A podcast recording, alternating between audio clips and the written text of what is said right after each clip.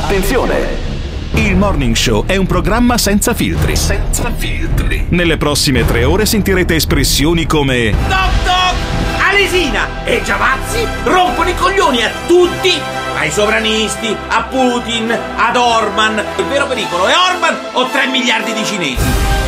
Ogni riferimento a fatti e persone reali è del tutto in tono scherzoso e non diffamante. Se le parole forti e le idee sguaiate vi disturbano, avete 10 secondi per cambiare canale. Il Morning Show è un programma realizzato in collaborazione con Batavium Energia.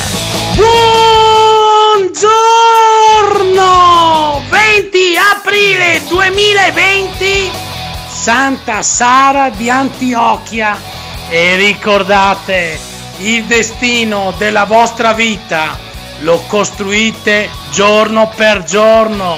Ciao! Buongiorno a tutti, ben ritrovati e sintonizzati sulle frequenze di Radio Caffè. Andiamo a cominciare un'altra mattinata di Morning Show, un'altra mattinata in cui inevitabilmente, inesorabilmente noi si va a trattare il tema coronavirus, l'impatto che Covid-19 ha avuto sulle nostre vite. 351 678 6611, questo è il numero per interagire con noi, per entrare in diretta, per mandare i vostri messaggi vocali e testuali.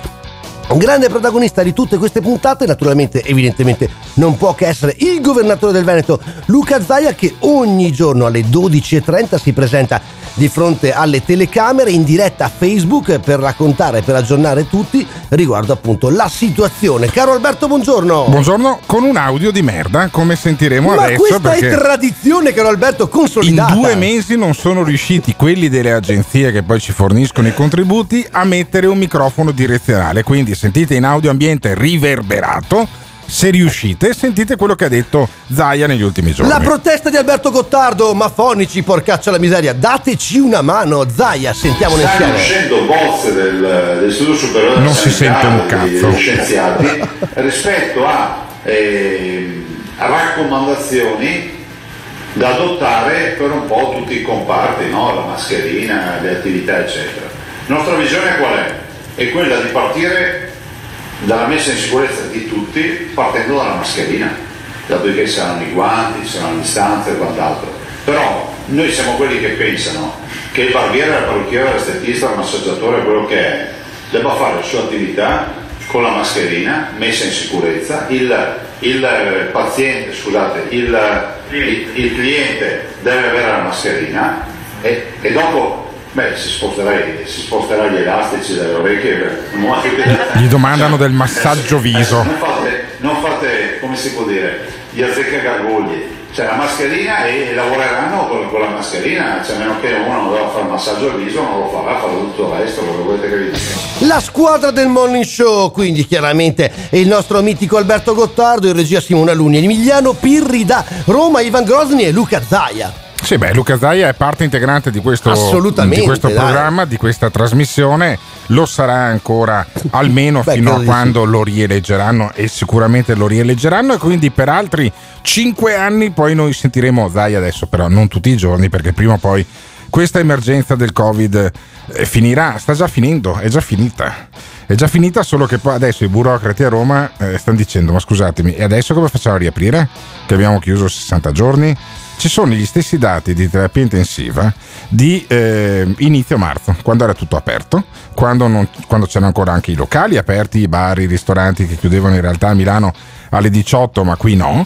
E quindi vedremo poi eh, cosa dirà Zaia oggi, cosa diranno anche quelli della protezione civile che anche forse un po' per vergogna non fanno più le conferenze stampa. No, infatti eh, Eh? questo, anche i bollettini diciamo, della regione sono dimezzati. Sì, e Insomma, anche, anche Zaia insomma cazzeggia un po', nel senso che poi lo sentiremo più tardi, racconta di letterine, uova che gli arrivano, qualsiasi cosa, uova mh, di, di animali veri. E, mh, Di animali in, qualche maniera, in qualche maniera lui ha una grande eh, fiducia nei confronti delle mascherine, non quelle della regione che non filtrano, non sono dei dispositivi personali eh, appunto di, di- di tute- di tutela individuale, ma eh, in quelle chirurgiche, quelle vere.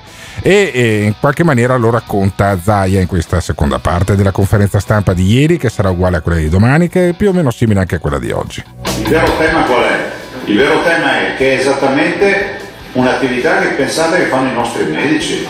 Ai nostri medici noi non possiamo chiedere distanza il distanziamento sociale e abbiamo un dato che ci eh, rassicura eh, che ci dice che dei 10.000 medici in Veneto, degli ospedali, solo l'1,3% si è infettato. No, fermo, fermo. Allora, dei, non è proprio esattamente così. Dei 10.000 medici in Veneto, l'1,3% è risultato positivo al tampone quando gli hai fatto il tampone. Allora, se come eh, è assodato il virus è in giro da gennaio e io faccio il, med- faccio il, tampone al medico a marzo e magari questo ce l'ha avuta tra fine gennaio e inizio febbraio la malattia, al tampone risulta negativo, va bene? Per cui non è che l'1,3% dei medici col cazzo Zaia si è infettato, l'1,3% dei medici quando gli hai fatto il tampone, quando hai avuto la possibilità di fare i tamponi, quindi sicuramente a marzo, ma probabilmente anche ad aprile come abbiamo sentito allo IOV, per esempio l'Istituto Oncologico Veneto, ok? Allora lì però non lo sai, non, non, lo saprai mai quanti si sono infettati, anche perché se l'1,3% in Veneto si sono infettati, come mai questi stronzi poi in Lombardia sono morti come le mosche? Cioè, eh, te lo domanderai anche, comunque andiamo avanti. Quindi la, noi abbiamo detto ai nostri tecnici, il mood, cioè il pensiero de, del Veneto rispetto alle aperture è quello di non complicare la vita la vita comincia a complicarla quando parli di bussolotti di plexiglass, quando parli di, di, di, robe strane. Pensiamo alla mascherina, ai guanti dove si possono portare, alla disinfezione dei locali e, e, al distanziamento sociale dove si può. Cioè, è, già, è, già, sufficiente, eh? perché se, se, stessimo distanti con la mascherina già non abbiamo più, allora riduciamo a, a quasi a zero la possibilità di infettarci, perché questa è la verità. Ma allora, ci sono due salti logici. Il primo, se bastasse i guanti e la mascherina, allora riapri i locali, riapri i ristoranti, ehm, rimetti lo stesso numero di treni, riapri tutto. Mas- guanti e mascherina, riapri sì, in realtà tutto. poi dopo lui dice una cosa. Eh... No, no, perché è la logica. È la logica. Se lui dice, eh, l'hai sentito Zaia nella parte finale eh, con guanti e mascherina il contagio si riduce quasi a zero. E allora perché eh, non lo facciamo già adesso? Perché? perché? dobbiamo aspettare il 4 di maggio? Sai perché dobbiamo aspettare il 4 perché? di maggio? Perché? Perché noi più di 800 giorni fa abbiamo votato un referendum per l'autonomia, no? Poi l'autonomia non è mai arrivata. Autonomia, autonomia vuol dire darsi il nomos, cioè la legge, darsela se auton, dicono i greci, cioè da se stessi. Cioè io decido per la mia legge, mi faccio io le mie leggi. Siccome non c'è l'autonomia, Zaia poi alla fine può agitarsi quello che vuole. Però poi alla fine decide sempre Roma, da cui ci ascolta Emiliano Pirri e io vorrei capire a Roma per esempio se vanno in giro con i guanti e con le mascherine tutti quanti, ligi a casa, oppure no, perché ho visto che ci sono Mm, al massimo 40 persone in terapia intensiva in Lazio. Come mai voi romani non vi ammalate, Emiliano? Perché no, usate, ma... usate i, maschi, i, i guanti e le mascherine? Io in realtà mi aspettavo anche un tutorial sul massaggio per il viso da parte di Beh, invece sarebbe, non è, sarebbe, non è stato be- sarebbe stato bellissimo. bellissimo il massaggio al viso con la mascherina. Ma a, Ro- a, Roma, in Lazio, tutti terrorizzati. Ieri com'era? Tutti in giro? Tutti no, a casa? Ma, ma ma ieri tutti quanti al parco a fare le grigliate, a mangiare nei, nei parchi, però eh. con la mascherina. Ah, ok, ok, anche perché col fumo poi uno si intossica. Per cui tu dici, in, esatto. La, in Lazio non c'è già più il to- lockdown di fatto.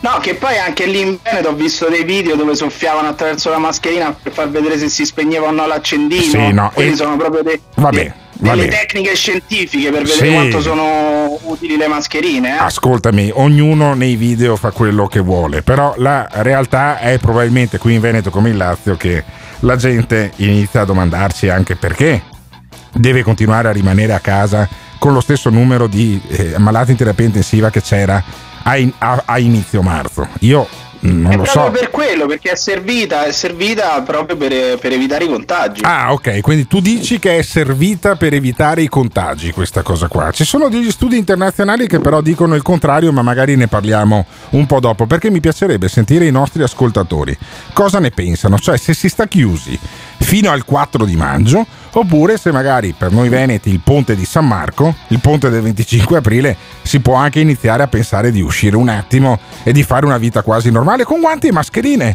come dice il presidente del Veneto. Guarda, io se mi fermassero i, i poliziotti gli, gli, farei vedere il video su YouTube e direi guarda, il mio leader morale e spirituale è Luca Zaia. Luca Zaia dice che, sono, che, che bastano guanti e mascherina non, vorrete, non vorrete mica far piangere l'immacolato cuore di Luca Zaia, vero? E allora lasciateci girare in pace. Insomma, calano i contagiati, chiudono anche i reparti di terapia intensiva certo. per mancanza di Milati, come, come, è successo anche a Milano, per fortuna. Insomma, 351 678 6611. A vostro eh, parere, è ora di riaprire tutto? È finita l'emergenza? Oppure no? 351 678 6611.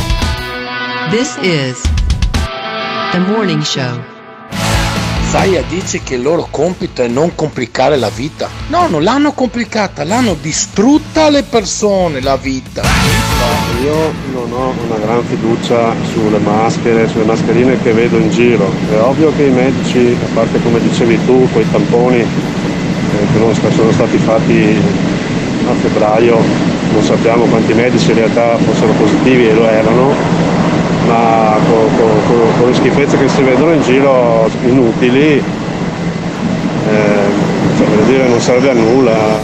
Mascherine raccontate dai nostri ascoltatori 351 678 6611 è il numero per mandare i vostri messaggi vocali testuali. Sì, non è che adesso facciamo la gara chi c'è l'audio più di merda tra Zaia e i nostri ascoltatori. Se dovete lasciare un messaggio, staccate viva voce e tacche, tenete la bocca attaccata al microfono, no, perché altrimenti non grande, si sente un cazzo. Grande fiducia in Simone Alunni, dicono "Ma tanto Simone Alunni aggiusta tutto lui, capito? Comunque, il mago, capito? Chi aggiusta tutto è Luca Zaia. E Luca Zaia dice il 4 maggio liberi tutti. Senti Zaia. Qual è il tema? Scade il 3 maggio, quindi la, la mia personale posizione, la nostra posizione è che il 4 maggio si possa aprire con le regole e con le garanzie dal punto di vista scientifico.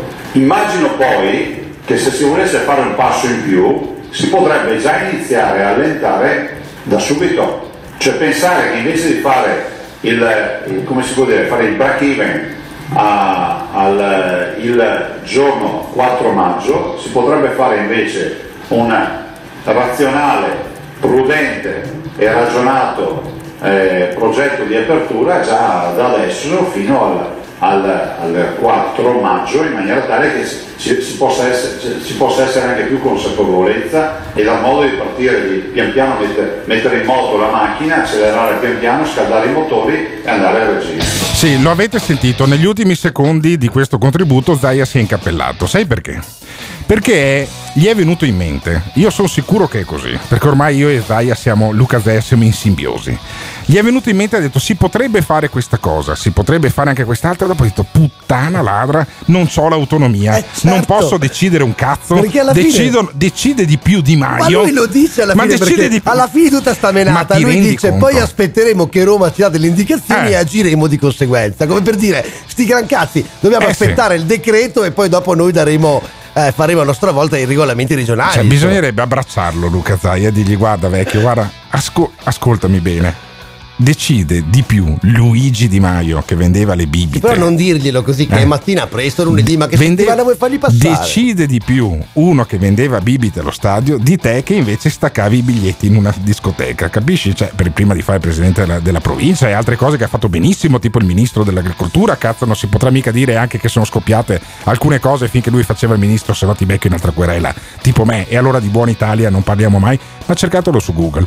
E in qualche maniera io auguro a Luca Zaia di fare ancora pochissime conferenze stampa come questa, il che vuol dire che può continuare a fare il presidente della regione, dedicarsi ad esempio alla pedemontana, che si sono aperte delle voragini che sembra un film di Steven Spielberg su alcuni cantieri, costerà tantissimo al chilometro, può occuparsi anche di altre cose tipo il costo dei, po- dei, project financing degli ospedali aperti che poi sono chiusi, che poi adesso vengono aperti, che adesso viene anche montato il, l'ospedale da campo davanti all'ospedale di, Chiavo- di Schiavonia che è vuoto per due terzi, ha 350 posti vuoti nell'ex ospedale di Monselice e ne montano altri 500 perché ce l'ha regalato il Qatar. Eh beh, ce l'hanno regalato Alberto, lo sputerai no, mica sui regali. Eh. Piccolo, piccolo riassunto delle puntate precedenti, ma la puntata continua e continua anche con i nostri messaggi, non i nostri, eh certo. nostri, i nostri mandateli, nostri mandateli al 351 678 6611 per farci sapere insomma un po' come state vivendo questa situazione e se seguite anche voi le dirette di Zaia cosa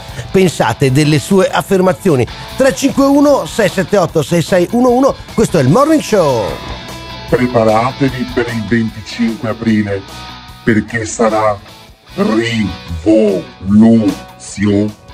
Radio Caffè. Le maschere FFP3 hanno una maglia da 500 nanometri. Il virus più grosso è 160, ne passano tre insieme? A cosa serve? Comunque, sai, eh, non so, un audio, eh, neanche un, video blogger, eh, peggior video blogger, un audio del genere, cioè qualsiasi ragazzi, ragazzino riesce ad avere audio migliori. Ma va detto che in diretta si capisce, eh? Sì, dopo vabbè. poi... E poi nel- nel- nelle riproduzioni probabilmente no. Però adesso Chissà l'audio perché. buono. Sta L'audio buono c'è. L'audio C'è, buono c'è, c'è, c'è, perché lo prendiamo da Antenna 3, che fa rima con l'audio buono c'è. E adesso sentite Luca Casaia che sull'audio buono c'è su Antenna 3 parla della fase 3, cioè di quello che succederà in autunno. Sentiamo Luca Casaia. I cittadini devono sapere che la fase 3 esiste sempre, che è quella che è peggio della 1. La fase 3 è quella che vedrà il ritorno del Covid in forma acuta è già iniziata e la Regione è al lavoro su questo fronte. Adesso abbiamo una fase di limbo nella quale c'è, c'è il periodo di Limbo. convivenza, fase Si balla. Poi c'è una fase 3 della reinfezione acuta. Reinfezione. Perché oggi c'è l'infezione, diciamo, ubiquitaria, Ubiquitaria. ma ha passato la fase acuta, può Ah. riacutizzarsi. Sì. La fase 3 per noi è quella di- che è già in corso, una 3 che si sovrappone alla 2, che è quella del prepararsi alla nuova fase acuta. E qui vogliamo cogliere un'ulteriore sfida, ne abbiamo parlato stamattina, di essere ancora più performanti. Beh, mi auguro, mi auguro che siamo ancora più performanti, caro il mio amico, perché eh, nella fase 1 noi abbiamo dovuto chiudere tutto, comprese le fabbriche, gli asili, le scuole, i ristoranti, le mense, faccio come Salvini, i bed and breakfast, eh, gli ospedali, no, gli ospedali, sì, anche gli ospedali abbiamo chiuso in una certa fase, ma forse quello ha avuto anche un senso. Abbiamo chiuso un intero paese di Vo, poi quando lo hanno riaperto era chiuso tutto il Veneto, non era cambiato un cazzo per loro.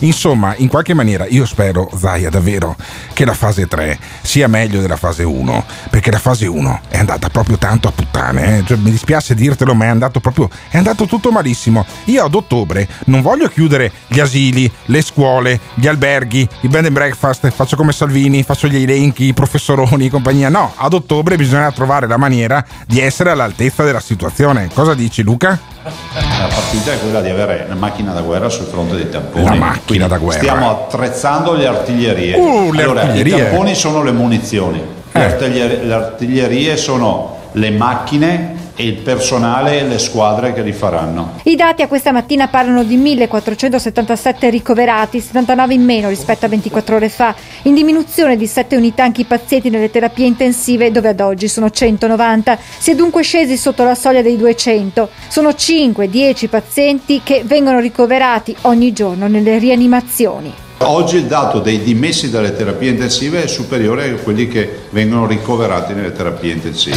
No, lui no, lui in realtà dice una cosa diversa. Cosa dice diretta Luca- cosa dice dice, Luca per la prima volta è accaduto che i ricoverati in terapia intensiva Sì.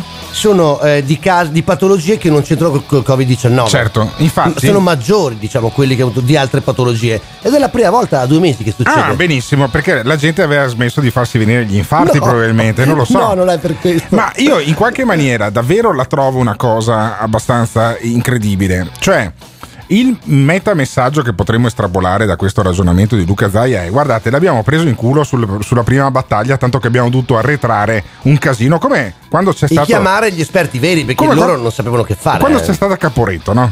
Caporetto, gli austriaci ci hanno rotto veramente le reni, spezzato le reni. perché- Spezzato eh, le reni, lo sta facendo con una gestualità che Ecco, proprio le reni. Esatto, cioè tu pre- capire, pre- esatto. prendi la mano, metti il pollice e l'indice a L di una e dell'altra, farlo voi che allarghi le braccia e capisci quanto ci ha spezzato le reni Le il reni, virus reni. nella fase 1. Ma lui dice a Caporetto ci hanno spezzato le reni, fregato cannoni. Eh, soldati, chiuso le fabbriche, tutto quanto, ma adesso nella Le fase bandiere 3 dell'autonomia. nella fase 3 gliela faccio vedere io al virus. Senti, senti come ci stiamo preparando bene alla fase 3. Avigan è arrivato. Avigan è Avigan, arrivato. Avigan. Il protocollo c'è, Oh. è stato dato ovviamente eh, al Veneto, è stato Sì. dato a Verona, Sì. Ver- eh, poi ovviamente Verona e Padova. Sì.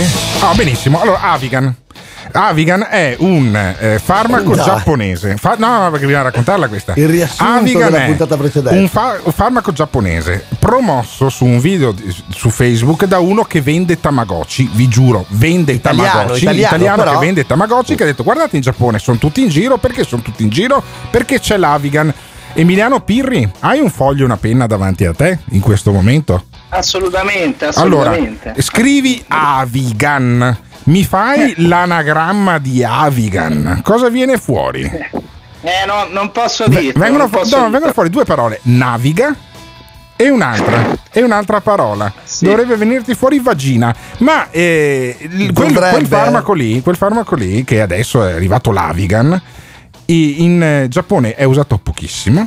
I produttori dell'Avigan hanno detto: Guardate, vi diffidiamo dall'usarlo in sperimentazione in Italia perché ha degli effetti collaterali pazzeschi, malformazioni dei feti, gente che muore e compagnia. Però cazzo, aveva fatto 2-3 milioni di visualizzazioni quel video. E vuoi che non funzioni? Il grande esperto. E vuoi che non funzioni un farmaco che è stato promosso con così grande successo su Facebook? A questo punto gliela facciamo fare alla Chiara Ferragni, la farmacista.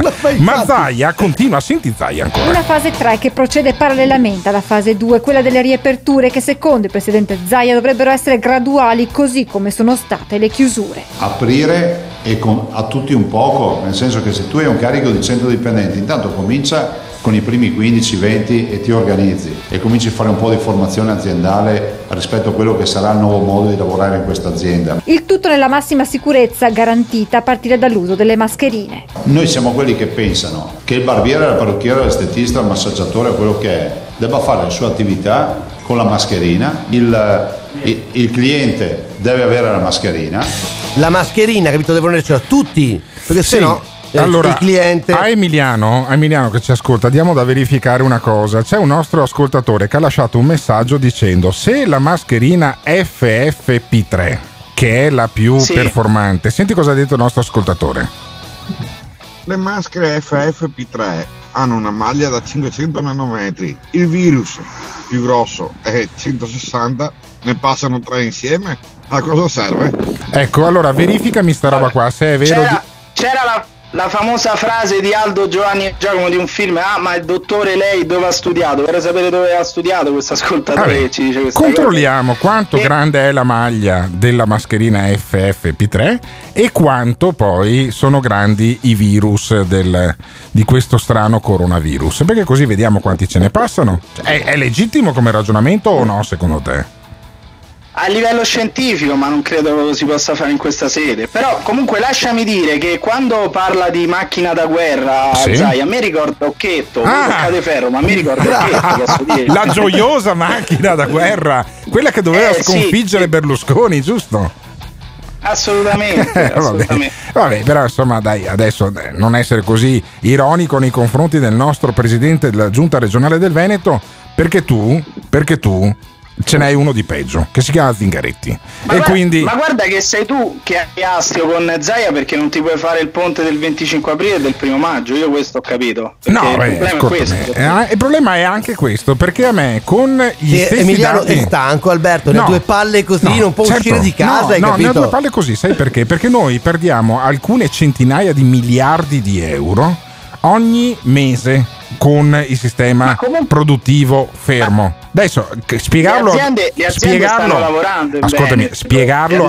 Ma come cazzo, ma cosa in cazzo stai dai. dicendo? Ma cosa ne sai tu dal divano della Sì, tua casa eh. di Roma, da studente Eh. fuori corso di, di scienze politiche e mi rompi i coglioni a me su quello che sta succedendo in Veneto? Basta, giù Emiliano. Io sto giù, con Emiliano. Giù Emiliano. Hashtag io sto con Ma Emiliano. Dai, difendiamo Emiliano sulla sua poltrona No, no, romana. che mi controlli. E poi poltrona romana. Che mi eh? controlli, che mi Cosa li controlli, che mi controlli quanto grossi sono i buchi delle mascherine più performanti e quanto grosso è il virus, perché voglio capire quanti ce ne passano per ogni, per ogni buco. E vedi che alla fine dal Veneto si fa tanto gli autonomi e poi si chiede una mano a Roma, capito? Grande Emiliano, noi siamo con te. 351 678 6611, insomma, a vostro parere si sta eh, forse esagerando, diciamo che appunto eh, si poteva già aprire e riaprire oppure no? Cautela ci vuole perché l'emergenza non è terminata, come la vedete voi? 351 678 6611. This is the morning show. Ciao a tutti. Eh, Alberto, tu che sei in buoni rapporti con Zaia, che so che tiene molto in considerazione le tue parole, fagli notare che il problema non sono più le mascherine ma sono diventati i guanti. Non si trovano più guanti. Nella grande distribuzione dappertutto non ci sono guanti, bisogna andare forse in qualche magazzino tipo Bricco, robe così, ok? Ma per quello che riguarda i supermercati non ce ne sono più. Addirittura una mia cliente ne ha vendute tre scatole a una farmacia perché nemmeno loro ce li avevano. Ma che in fase 3 è fase 3. Se riaprono gli ambienti di lavoro qua il 4 maggio e non riaprono le scuole come avevate già detto la settimana scorsa, i bambini a chi li lasciamo? Dopo vogliamo aprire le attività il 4 maggio? Bene, come ad esempio nel settore mio dovrà essere gestito l'afflusso di pubblico all'interno degli ambienti di lavoro? Come? Questi, questi è meglio che tacciano, queste conferenze, queste robette, è meglio che tacciano. La fase 3 per la maggioranza delle imprese è portare i libri in tribunale per fallimento. Non ti piace quello che stai ascoltando? O cambi canale oppure ci puoi mandare un messaggio vocale? Stop! Stop! La battuta va consumata chiara. Azione! 351 678 6611 Fai sentire la tua voce al Morning Show.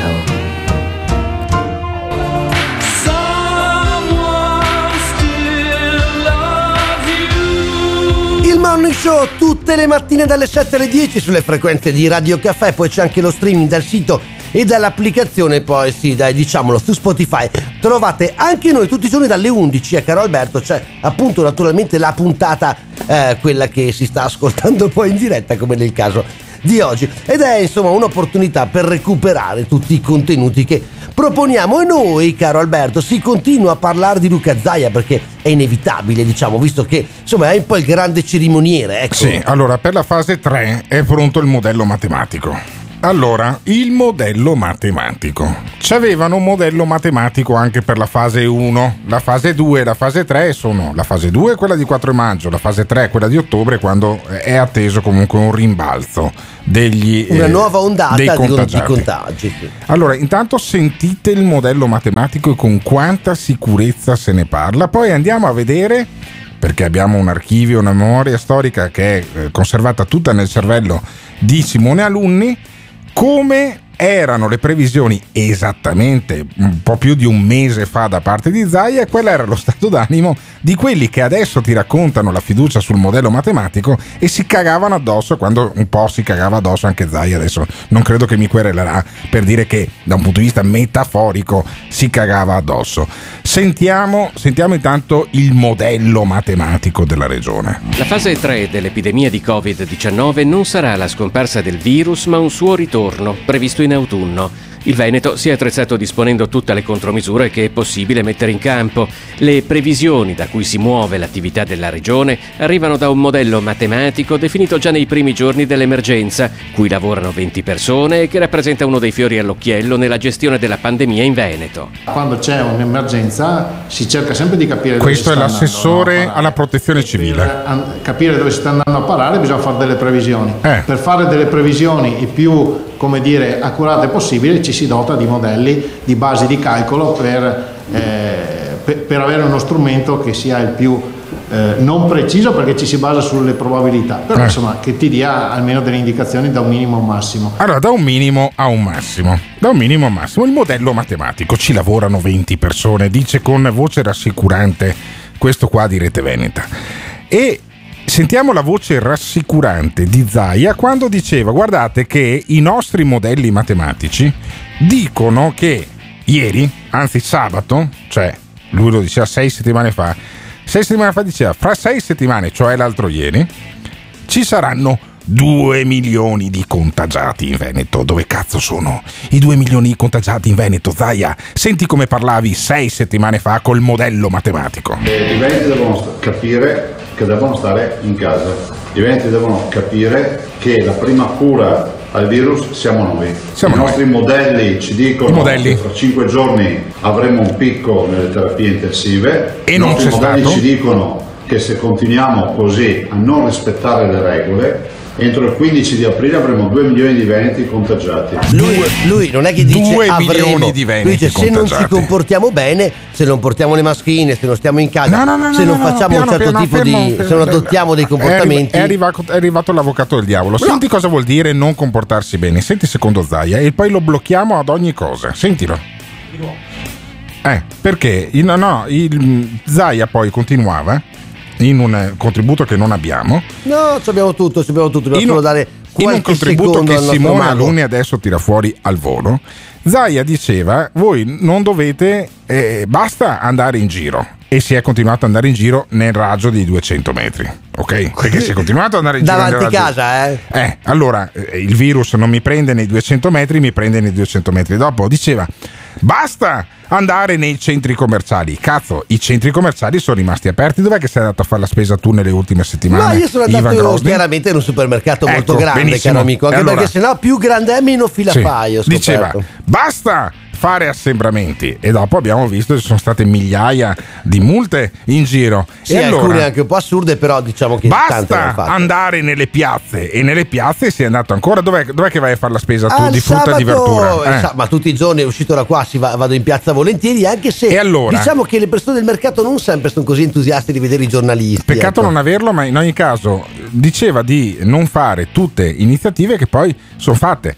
Zaia fa sta cosa qua, dice entro il 15 di aprile ci saranno 2 milioni di contagiati, quelli di Rete Veneta, il vice direttore di Rete Veneta, Ferdinando Avarino, l'ha presa con una grande tranquillità, sentiamolo. Entro il 15 aprile rischiamo un contagio per 2 milioni di veneti.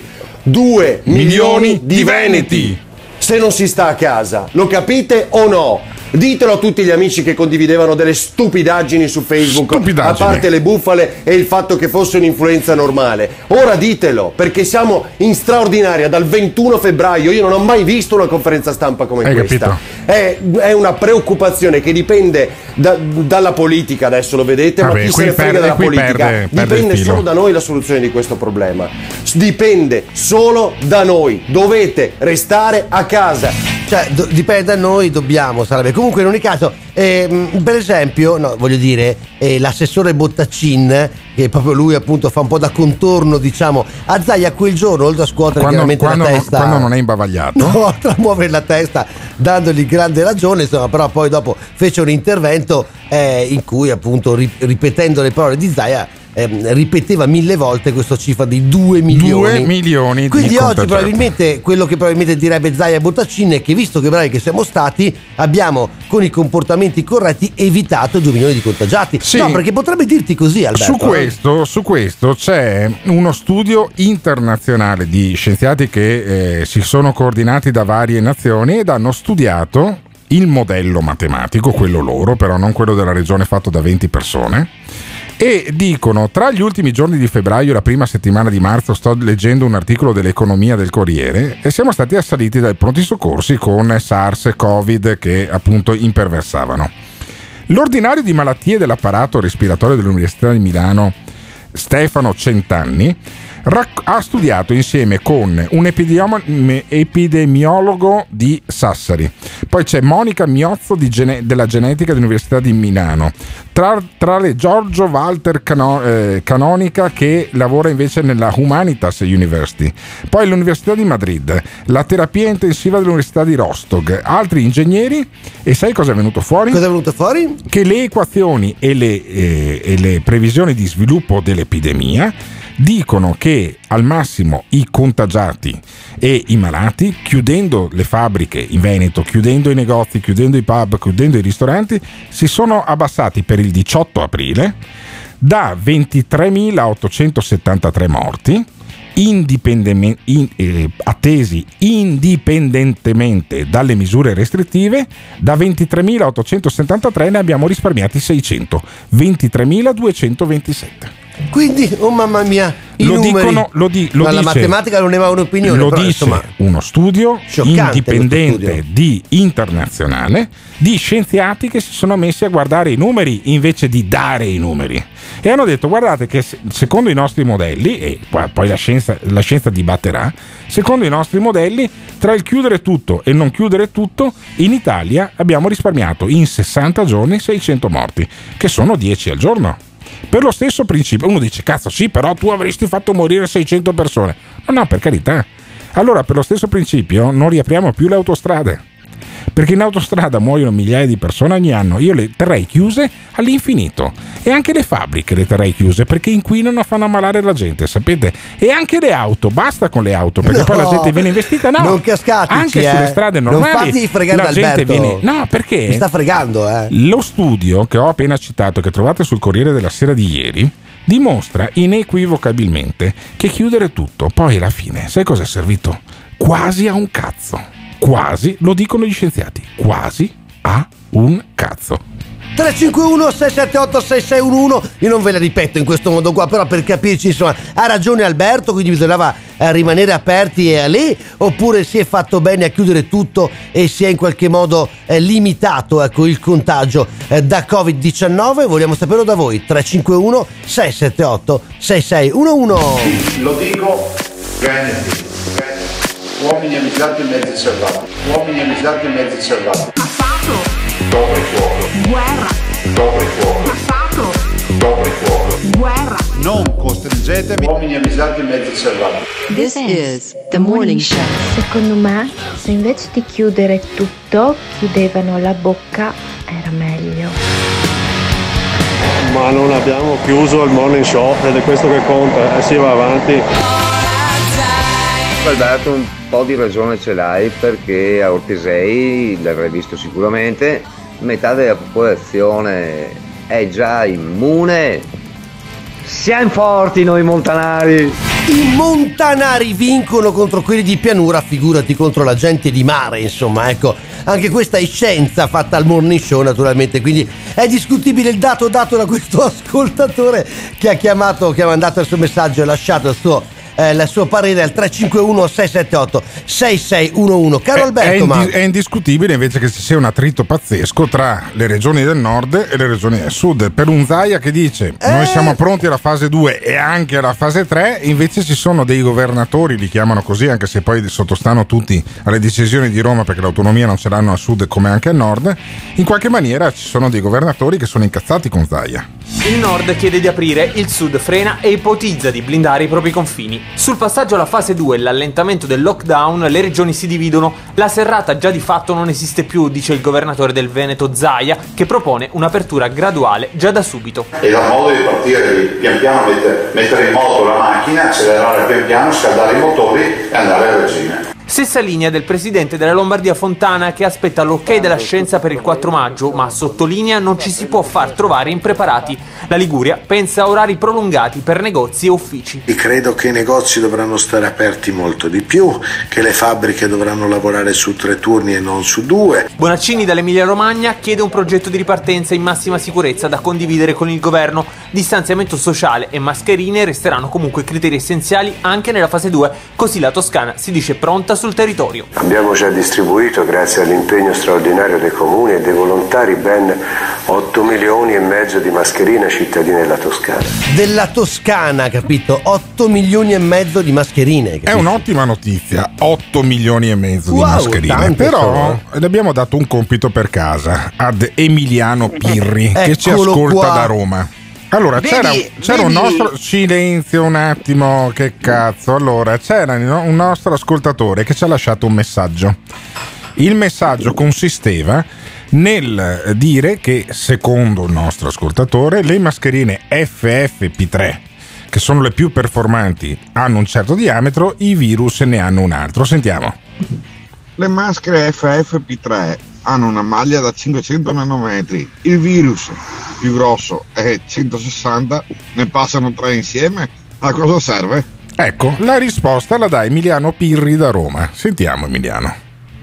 Allora, mettete la musichetta di Super Quark sotto. Se allora, ce l'hai già, ce l'hai già, tutorial, dai, dai. Quando dovete, quando dovete smanettare sul computer e vi viene voglia, vi viene questo schiribizzo, andate, prendete il computer, spegnetelo e leggete un buon libro. Ah. Leggetevi un buon libro. Bene. Allora, è vero, è vero che le dimensioni del coronavirus sono tra i 120 e i 160 nanometri, Sì. è vero che filtra. Sì, sì, questo que- del, del Tre- coronavirus. Quindi quelli magri 120 nanometri, quelli invece grassi come me 160 nanometri di 160. diametro, di diametro, la larghezza, l'ingombro, è come se fosse un tir che deve entrare in un tunnel o uscire da un tunnel. I buchi del tunnel, i buchi della mascherina, quanto larghi sono? sono più grandi e la, la- la Quanto mascherina larghi sono? Di-. Dio ti fulmini. Sono, sono, sono, se- sono, come ha detto il nostro ascoltatore intorno ai Perfetto. 500 Quindi 3-4 Lasciami volte il diametro dire- dei lasciami- virus. Eh. Vai, La- vai, vai. lasciami dire che la capacità filtrante verso l'esterno di questa mascherina è del 20%, Sì. quindi filtra verso l'esterno, Perfetto. ma verso chi la indossa è del 98%, perché a Benissimo. quello servono le mascherine. Ottimo, Se ottimo. due persone hanno le mascherine Sì. si proteggono a vicenda. No, scusami, no, esce no, il virus, scusa, ma fermo, non entra. fermo. Eh, appunto, appunto. Esce il virus. Esce il virus del 20, quindi perché l'80% dei virus, se la capacità filtrante è del 20%, esce, ok? Ma non entra però, non Ma non entra nella entra. mascherina. E questo lo dici tu. Perché No, no, no. un altro, un altro eh, compito che do a Emiliano Pirri. Vammi a vedere quanto, ehm, come fanno i virus a entrare dentro il corpo umano. Perché col cazzo che entrano solo dal naso e dalla bocca, entrano anche dalla pelle. Sai caro mio, che entrano anche dalla pelle? E quindi vai a vedermi come entrano i virus nel corpo umano e vedrai che quell'80% di virus che escono poi se rimangono in sospensione e poi vengono a contatto con la pelle del mio collo, per esempio che siccome io non sono una donna musulmana e neanche uno che lavora a Chernobyl, non vado in giro con gli scafandri, poi mi entra anche da quella parte lì. E quella è la cosa drammatica di tutto questo ragionamento, caro amico. E sai qual, sai qual è il ragionamento? È quello dello studio eh, scientifico internazionale pubblicato dal Corriere di ieri. Non è servito un cazzo rimanere chiusi, chiudere le fabbriche, io sarei per riaprirle. Ma perché? Perché? Perché i governatori del sud, cioè i terroni come te, hanno tutta sta paura del fatto che il Veneto riapra? No, ma in realtà siete molto simili perché loro non vogliono riaprire per fare le vacanze, tu vuoi riaprire per farti i ponti. Ah, Più hai capito. Quindi Emanuele, ti amo. c'è. Grande Emanuele, è, è grande più, Emanuele. è più o meno la stessa cosa, eh, Emiliano. Ma Eh è- sì, Emiliano. Eh sì, perché non mi a Ma- caso. ma Ma, sentiamo, sentiamo- sentiamo Zaia, sentiamo Zaia nella sua seconda parte. Anzi, sentiamo i governatori del sud che sono incazzati nei confronti di Zaia nella seconda parte di questo contributo. Difficile però convincere i governatori del sud. Timide aperture dal presidente pugliese Emiliano che si dice in grado di gestire gli eventuali spostamenti, mentre Campania e Calabria restano chiuse se permangono i rischi, con De Luca e Santelli che seguono la stessa linea. Faremo un'ordinanza con la quale vieteremo l'ingresso in Campania di cittadini provenienti da regioni nelle quali il contagio è pienamente in corso. E qui Zaia ieri ha fatto una notazione Cosa- che dicendo che, non è il nord che aggredisce il Eh. sud, ma è il sud che attacca il nord, hai capito? Vabbè, Con vabbè. questo tipo di affermazioni. Chissà Salvini come la prende poi sta cosa con tutta la campagna elettorale fatta in Calabria. Ma eh, bisognerebbe. sentiamo- abbiamo anche un De Luca fresco Ma su, De Luca questa, su questa vicenda comunque. qua. Anche lui fa ogni giorno un appuntamento in diretta. Sentiamo eh. il governatore Sentilo, della Campania. sentilo. Per essere chiari con un esempio, se dovessimo avere una corsa in avanti da parte di regioni nelle quali abbiamo ancora il contagio presente Quindi in intende Veneto e Lombardia? la Campania chiuderà i suoi confini. I confini, capito? Una cosa mai vista, anche perché gli di sempre Zaia diceva, quindi vuol dire che un freccia rossa da Milano a Roma non ci potrà più andare o da Milano a Napoli? Perché Beh, da Milano chiudono- a Roma può andarsi se tranquillamente la, regioni- la Campania non sì, confina con ma Roma. lui intende dire in questo sinceramente Che non si può dare, dare- dare torto. Vedi, gente che vola in aereo, no? Non è che non ha mai preso un treno in vita sua. Sì, e ma allora- lui eh. dice appunto che i treni verso il sud è chiaro che a Roma ci arrivano, Eh. ma lui dice poi dopo chiaramente non c'è soltanto una tratta Milano-Roma e di vuol dire spezzare in due il paese, eccetera. Beh, e con- poi torna su una cosa, perdonami, in cui dice tanto non siamo noi a decidere. Cioè decide il, il governo. Quindi in realtà tutte le robe che dicono questi governatori delle varie regioni, cioè sono cose dette un po' così. Ma va? Perché Ma tanto non decidono un Ma tu cazzo, pensavi capito? che invece No, no, decidessero? ma io No, ci rido tutti i giorni dalle 12.30 alle 13.15 che devo ascoltarli per forza ehm, eh, quotidianamente, però insomma Io invece voglio che- ascoltare per forza l'idea che hanno i nostri eh, ascoltatori su questa riapertura e possono mandare un messaggio ad un numero di telefono. 351 678 6611 aperture, chiusure, fase 1, fase 2, fase 3. Ma insomma, adesso che cosa fareste voi? Aprire tutto oppure no? 351 678 6611. This is the morning show. Buongiorno, sempre il bancario.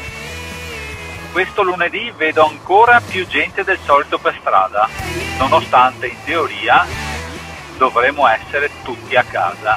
Punto. Sì, ciao a tutti e due, io vi ascolto dalla Romagna tramite il cellulare da Cesenatico. Non potete capire qui che situazione di assurdità è stata creata dalla regione Emilia-Romagna. Non potete capire. Da Cesenatico, l'Emilia Romagna, e noi dovremmo anche raccontarla questa storia qua. Da Cesenatico mi sa che il nostro ascoltatore sul, 95 sul 95.2 dovrebbe anche sentirci, ma eh, noi abbiamo ascoltatori soprattutto in Veneto, poi ci ascoltano anche in, in Lombardia al 751 del digitale terrestre, poi ci ascoltano da Roma con la app. E anzi con il collegamento ci abbiamo Emiliano Pirri per, a nostro e a suo discapito, ma abbiamo un'ascoltatrice in diretta invece che si chiama Claudia, se non sbaglio. Ciao Claudia, buongiorno, benvenuta. Grazie, buongiorno a tutti. Sì, sono Claudia. Eh, Claudia, mi dicono che sei arrabbiata. Che lavoro fai tu, Claudia? Arrabbiata. Eh, eh, io insegno alla scuola dell'infanzia. Beh, sarai, ad cont- e saranno sarai contenta, sono due mesi che non fai un cazzo. Scusa un attimo, ti, pa- Eh, ti pagano lo stipendio lo stesso? Giusto che ti pagano lo stipendio lo stesso? Eh, no, eh, mi paga l'80%. Eh, beh, beh, l'80%, adesso Sì. stiamo lì a punta a cazzare. Prendi i soldi, stai a casa buttata sul divano oppure fai le faccende di casa. Buttata sul Vedi, divano. Tutti i stereotipi Gottardo, maschilistici. Gottardo. dimmi, Claudia. Gottardo, dimmi. non fare così perché la prossima volta che vieni a mangiare da me ti metto Come vengo a mangiare da te? Ma, ma il Gottardo mangia da- ovunque, ma io non ho capito. Ah, ma allora sei quella Sono- Claudia, sei la moglie sono del mitico che- Capofabbro. Capofabbro. Grande, Ah, grande. allora, Una- sono un io. Supereroe vero lei. eh. Claudia, Claudia cucina benissimo, è anche una bellissima donna. Io la schienerei se non Grazie. avessi un, un marito, sì, ha un marito che è come un armadio e mi, mi insacca di, di pugni solo a questo pensiero che comunque io ho fatto nei tuoi confronti, Claudia, sappilo. Io ho fatto anche pensieri poco casti nei tuoi confronti, lo dico pubblicamente. Ma miseria. guarda, perché le no. maestre da- no ma perché a me le maestre d'asilo mi hanno sempre fatto sangue Speriamo che le maestre asilo delle sue figlie non Intanto stiano eh, eh, dobbiamo ascoltando il monitor. Distinguere asilo e scuola dell'infanzia. Tu di cosa sei? Di- dell'asilo l'asi- o della scuola di No, Firenze? scuola dell'infanzia Ah. che si occupa della fascia d'età di due anni e mezzo, cinque anni e mezzo. Perfetto, ma li stai, dando, Ecco. li stai dando i compiti a scuola ai tuoi piccoli pargoletti? Allora, la nostra fascia d'età è una fascia molto particolare. Eh, noi come scuola, eh, eh, intanto premetto che sia- eh, lavoro in una scuola paritaria e non è statale. Non abbiamo piattaforme, classroom o meet dove... Però noi ci siamo mosse nel uh, mandare video eh, mail con dei lavori da fare, anche molto semplice, perché abbiamo un, un buon riscontro da parte dei genitori. Io ad esempio ieri ho fatto una ricetta, mio figlio mi ha dato una mano, mi ha ripreso, ho fatto una ricetta semplicissima con dei biscotti fatti in casa e l'ho girata via Whatsapp alla, alla classe. Ah, E benissimo. ho- ho- E quindi i avuto bambini, ri- ma i bambini cosa imparano facendo i biscotti a casa? No, perché io non la capisco Intanto questa cosa. imparano, intanto imparano a vivere la famiglia. Vabbè, I e quella, e quella magari la- allora io, io non avevo allora ti spiego Sì? una cosa Claudia io non avevo la maestra che attraverso Eh. Whatsapp mi mandava la ricetta lo dei, so, dei biscotti eh, eh, e ho imparato lo stesso a vivere la famiglia no non, mi- non ti sembra un po' una Certo, sì, cazzata sì. quella che hai fatto fare a tuo figlio hai fatto tu ieri e poi hai fatto fare ai No, familiari? mm, No, no, perché? No, no, no, Perché? no, perché eh, i riscontri che ho da loro ehm, sono tutt'altro, perché le famiglie hanno bisogno comunque di un contatto, perché ci sono famiglie che sono a casa da due mesi, come hai detto tu, come Sì. sono a casa anch'io, che avere un contatto esterno, soprattutto del- del- della maestra, ehm, che il bambino, insomma, eh, il nostro lavoro cioè, lo facciamo per passione perché non lo puoi fare per... Ma senti eh, Claudia, tu quanti eh. bambini hai contemporaneamente in Io classe? in classe ne ho 27. Ma allora perché io ne ho due palle così delle mie che sono anche figlie mie, ok? Che le lancerei Perché sono solo due. che sono buonissime, ma ogni tanto le Eh, lancerei so. fuori dalla finestra e a, te, No. e a te mancano 27 bambini che non sono Eh, neanche sì, figli tuoi. 27, eh, lo E non so, sono neanche 27. figli tuoi, non sei neanche obbligata a Mm. volergli bene come è obbligata mia mamma Eh, no, nei miei eh, confronti. invece vuoi bene a tutti, sai Alberto. E quindi ti, quanti. vedi, vedi, Eh. vedi, vedi, nel morning show Sì. Io spargo un po' di odio ogni tanto. e No, invece beh, Claudia. buono, dai. Invece Claudia sparge tanto amore. Grazie Claudia. Grazie, grazie, Le, Claudia. ma- le maestre dell'asilo. Ma sai, Mm, che, sai le cos'è che succede? Che questa- questo periodo probabilmente ci fa rivalutare gli insegnanti. Sì, le maestre perché dell'asilo, capiamo sì. appunto, Le- certo, le capiamo la fatica dell'asilo. che fanno, capito? Mentre magari insomma fino a qualche mese fa era più, eh, era più facile la critica, diciamo, che l'apprezzamento. Comunque in ogni caso noi si va avanti e si vuole sentire le vostre voci al 351 678 6611, tanti messaggi stanno arrivando anche questa mattina, insomma si riapre, non si riapre, si riparte, ma si è già ripartiti, insomma che sta succedendo? 351 678 6611 Radio Caffè Ma Alberto, te l'ascoltatore che dice eh ma le mascherine filtrano 500, non hanno qualcosa. Avete la capacità di ridurre materie scientifiche come chimica, medicina, ingegneria a quattro pagine di Google. Cioè, se dovete fare così, la roba più giusta che, che potete fare per informarvi, come ha detto Emiliano, spegnete il computer. Io sono convinto che il vero virus che circola è la paranoia, la paranoia studiata a tavolino per modificare le consuetudini del popolo. Francamente io resto a casa e guardo lo show mangiando popcorn. E dell'economia me ne fotto. Il virus non colpisce né le patate neanche le mucche. C'è proprio da male torniamo alla terra. Ma io lo amo lui, chi è lui? Ma lui è fantastico. Quanto ci piacciono i nostri ascoltatori eh, che ci inviano i loro messaggi. Spesso non sappiamo ovviamente chi sono, però noi li si abbraccia tutti. 351 678 6611 li si abbraccia con i guanti, caro Alberto, e con la mascherina, anche se virtualmente. Sì, beh, sai, virtualmente succedono un sacco di cose. C'è un personaggio, un barista, che è diventato eh, famoso. poi. Famoso essere un esagerato. Beh, cazzo, dai. ieri era al programma Non è l'arena di Giletti Ma che mi mi dicono, dire, caro Alberto. mi dicono che è un programma molto visto sulla 7 e, È eh, l'unico che non saccheggiamo, eh. ed è, un, eh, mm, ed è un barista questo che ha fatto un video in cui si diceva molto incazzato con il governo, diceva se voi non fate quello che, che- che è necessario veniamo a pre- vengo Vi a prendere, vengo a prendere vi vengo casa." a prendere a casa riferendosi ai politici. Poi noi l'abbiamo chiamato venerdì scorso e lui ha detto dammi un indirizzo, dobbiamo vederci. Io ho detto cazzo ti do l'indirizzo dello studio. Che è questo, che è questo. Sì, certo, in Riviera Tito Livio 52, chiunque possa muoversi per comprovate esigenze lavorative può venire qua e noi eh, lo accogliamo. C'è anche una macchinetta del caffè. Certo, cioè, è buono, è molto buono C'è Jacopo caffè. Morelli del Caffeine che siccome non cazzo da fare la mattina e la sera Sì, in questi infatti, giorni. ma veramente, ma Jacopo ci- Morelli ci non ha una prepara- vita, ma no. una famiglia non ce l'ha questo C'è qua. una compagna bellissima, ma ogni tanto lo butta fuori di casa. Va bene lei, E sì. in qualche maniera noi stiamo aspettando questo eh, Riccardo Maniscalco. Ma scusa, guarda che ti ha detto che veniva, eh, si è anche segnato la- l'appuntamento. protagonista di, eh, tra gli altri, anche di una puntata delle Iene. E poi è Ah, stato, è stato, è stato, um, così riverberato il suo messaggio anche in un eh, programma di Mario Giordano su Rete 4. Addirittura, È eh? stato ospite da Giretti sulla 7. Insomma, cazzo, si è fatto un sacco di pubblicità. Ah, questo qua, l'ha chiamato, a furia di incazzarsi con la gente. Allora io sono preoccupato che non venga. Gli facciamo un colpo di telefono Diavolo, per vedere se è per strada. È in ritardo.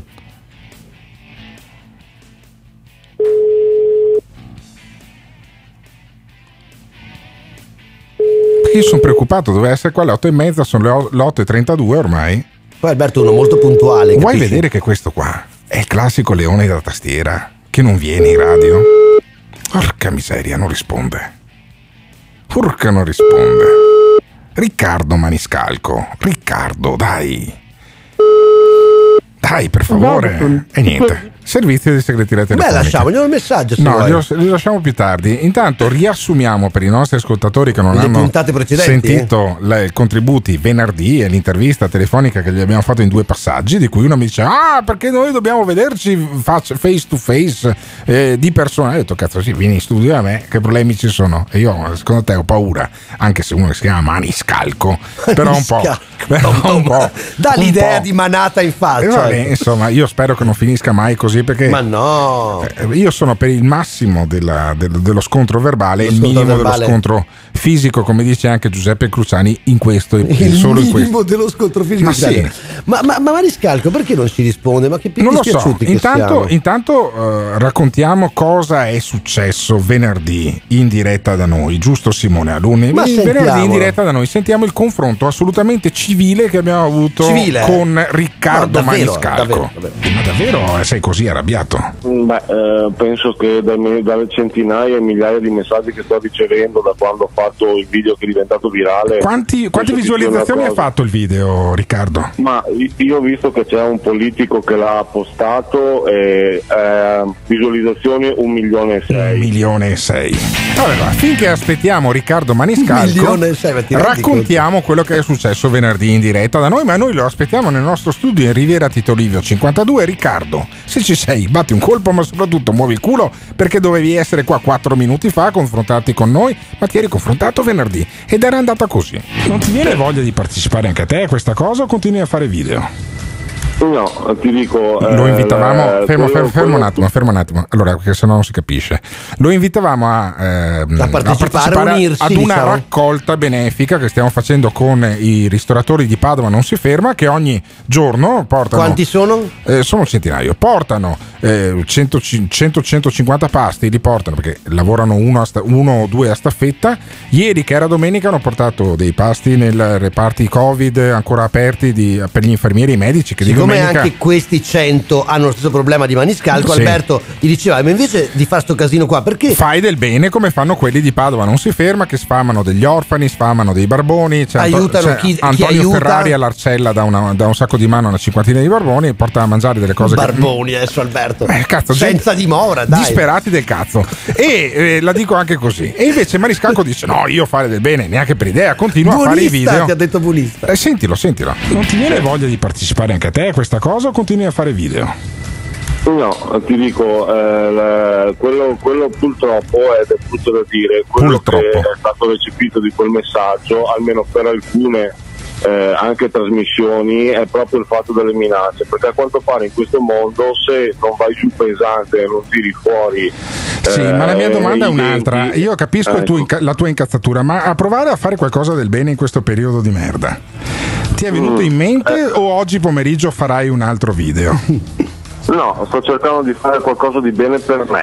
E allora No, qualcosa infatti- di bene per me, Per dice te lui. è evidente perché Allora, è un atteggiamento molto individualista. Dal però, mio, dal mio dire punto, dal mio punto di vista individualista, andare da Mario Giordano o da Giletti non è fare del bene per sé. No, Ma in ogni questo caso, è vero, Ognuno Alberto. fa quel cazzo che vuole. Bravo Alberto. Maniscalco aveva promesso di essere qua, sono passati sei minuti e ancora non lo vediamo. Perché è una trasmissione radiofonica, noi e, a, siamo cono- puntuali. e a capisci? conoscere i leoni da tastiera, secondo me non si fa vedere oggi, ma sentiamo ancora il nostro amico. Quindi concretamente tu cosa farai nei prossimi giorni? Non lo so, adesso stiamo organizzando con altri imprenditori la seconda mossa, che La seconda mossa. effettivamente l'unione può fare la forza, visto che Verso tutti cosa? mi chiedono Ma fa- per, verso fa- per cosa? fare cosa? Cioè l'unione di chi e verso cosa? l'unione di tanti imprenditori Sì. che ripeto a questo punto sono migliaia, Migliaia, ok? ok, tutti, su- tutti- Esatto. tutti davanti alla tastiera su Facebook e cosa farete? proviamo a fare un altro video di denuncia Ah, contro il governo? Sì è nella speranza che da 5 passiamo a 10 da 10 passiamo a 20 Contro il da 20 governo, magari- contro il- contro questa il grande governo. marcia su Roma di quelli di fe- gli imprenditori su Facebook come Maniscalco. Eh, io Allora, Maniscalco posso, Alberto, dai un consiglio, no? Perché molto spesso poi i politici insomma alimentano questi personaggi. Sì, certo. eh, per usarli, per sì, usarli come dei, bru- dei burattini. Eh, ma dopo, fine. capito, rimani come, come un pirla, eh? Cioè, senso- Allora, do un'indicazione a quelli che intervengono telefonicamente qua. Quando io sottolineo le vostre frasi, vuol dire che vi sto inculando. E adesso infatti, su- succede quello che, che era inevitabile. Che prendere in giro, Esatto, sarebbe, eh? se- sentite. Volevamo Ora, farti no, venire eh, la voglia no. di fare qualcosa di No. più utile che non fare dei video su Facebook. E secondo me è più utile che fare i video di- su Facebook o andare da Giletti come ha fatto Riccardo Maniscalco che doveva venire qua e non è venuto. Ma noi un giorno andremo nel suo bar. Quando riaprirà andremo nel suo bar. E in qualche maniera, perché, perché, Guarda, Simone, perché andremo, tu, eh. perché andremo nel bar? Cioè, non è che andiamo solo io e lui. perché andremo nel bar di Riccardo Maniscalco? Perché io gli ho detto fai come Antonio Ferrari, che è un nostro ristoratore che quasi da solo, aiutato ogni tanto da qualche pasticcere, sfama 50 barboni ogni Senza sera dimora, di quelli sarebbe, che eh? vivono all'Arcella, sì, tossicodipendenti, eh, extracomunitari senza permesso di soggiorno, cioè gente che non andrà mai di droga! gente che non andrà mai Eh, nel suo grande. ristorante. Però Antonio Ferrari cosa fa? Lui va e porta 50 pasti ogni sera, che cazzo, che secondo me, facendolo con le tue risorse in un momento in cui sono due mesi che sei chiuso, chapeau. E gli ho detto, fai una cosa del genere anche tu. E lui ha detto, no, ma io un barbone comunque nel mio bar ce l'ho, ma sentite il Dai, ragionamento. no, lo risentiamo quella cosa là, perché fa paura quella cosa là, Alberto. No, no, quella cosa ha lì. fatto venire un po' di ansia quella cosa, allora, allora, Riccardo Maniscalco dice: Ma io in fondo, in qualche maniera, eh, se tu mi parli di barboni, un barbone l'ho aiutato. No, ma anch'io. dai, però, Sentilo, Alberto, non sentilo. puoi dirla così. farti No. venire la voglia No. di fare qualcosa di No. più utile che non fare dei video su Facebook. Tutto Allora, là, io- sai, Riccardo. Allora, allora, io posso dire questo: Eh. che il barbone, i barboni a cui voi fate portando da mangiare Sì. gratis, io quando sono aperto col mio locale Eh. ne ho uno, Ah. ne ho uno che 20 volte al giorno con la mancia che gli dà la gente che 20 passa lì volte al giorno? si viene a bere 8 caffè corretti, Eh. 8 prosecchi, 8 Ma tu birre, glieli vendi? Ma, ma tu glieli ok? vendi? Glieli vendi i Eh, certo prosecchi? eh, certo che glieli E vendo, vedi che ci guadagni, fare, tu dire. sei con i barboni, ci guadagni, vedi che Ma figo. È interessa, buono, ma ottimo. Ma Ottimo. E ti faremo i Ma- complimenti a. E ci guadagni, gli gli vendi otto prosecchi, gli- glielo lo ubriachi senza tetto maniscalco, dai. ah. Lo ubriachi il senza tetto maniscalco, dai. Cioè io ci farei una t-shirt di sta Ma frase sai, qua. ma È sai che meraviglioso. a riascoltarlo, se io fossi stato Riccardo Maniscalco, col cazzo che sarei venuto stamattina al morning show di Radio Caffè? Ma porca miseria, E poi come stato si era bello, conclusa bello, bello. Quella, quella bella telefonata tra momento, amici? senti, eh, come senti, si era eh, conclusa? senti, senti, Io cerco di dare la voce a tutti. Io cerco di dare la voce a tutti. Do la voce a te che sei pieno di rabbia io- perché non io puoi più dare gli otto prosecchi no, al no, no, barbone no, no, e io- do la voce a io Giorgio sinceramente Paran. la- Lo ying e lo yang. Io sinceramente la vostra voce non l'ho cercata, siete Eh. venuti in cerca di me, forse Eh. per cercare la critica, Pensa che stronzi, la mia pensa che persona, stronzi che siamo, la eh. mia persona perché sapete che ho fatto un video virale. E sai cosa Oh puoi my fare? God. E sai cosa puoi fare? Fai un video in cui attacchi il morning show di Radio Caffè. Vedrai quante visualizzazioni fai. Ciao Maniscalco, grazie No, per la disponibilità. eh. Maniscalco era incazzato. Ma il bello eh. è che poi il video in Lo cui abbiamo c'è- usato. Il bello è che il video in cui ci attacca senza nominarci lo ha anche fatto Ma questo no! qua prima di andare da Giletti. Ma no. Prima di andare da Giletti lo ha anche fatto. Poi ci eravamo dati appuntamento alle 8 e mezza. Sono le 8 e 40. Questo non è arrivato. Lo mando virtualmente a fare in culo. Ok? Virtualmente, No, perché se tu eh. non ti presenti dopo che hai tutta sta spocchia su Facebook, ti invito qui. Fisicamente mi dici dobbiamo vederci di persona. Io ti dico vieni lunedì Cioè, mattina alle è 8 e mezza. come una sfida a duello, capito? Vieni Cioè, se lunedì tu poi non ti presenti, sei un vile. Se tu non ti presenti vuol dire che non hai i coglioni, ok? Ce li hai solo davanti a una tastiera. Quindi, caro, Da il, solo, mio, caro il mio Riccardo Maniscalco, leone da tastiera, sappi che io ero contentissimo di averti ospite qui nel mio studio. C'era Jacopo Morelli che era pronto a farti anche un caffè. Io non ho paura di quelli come te. Sai perché?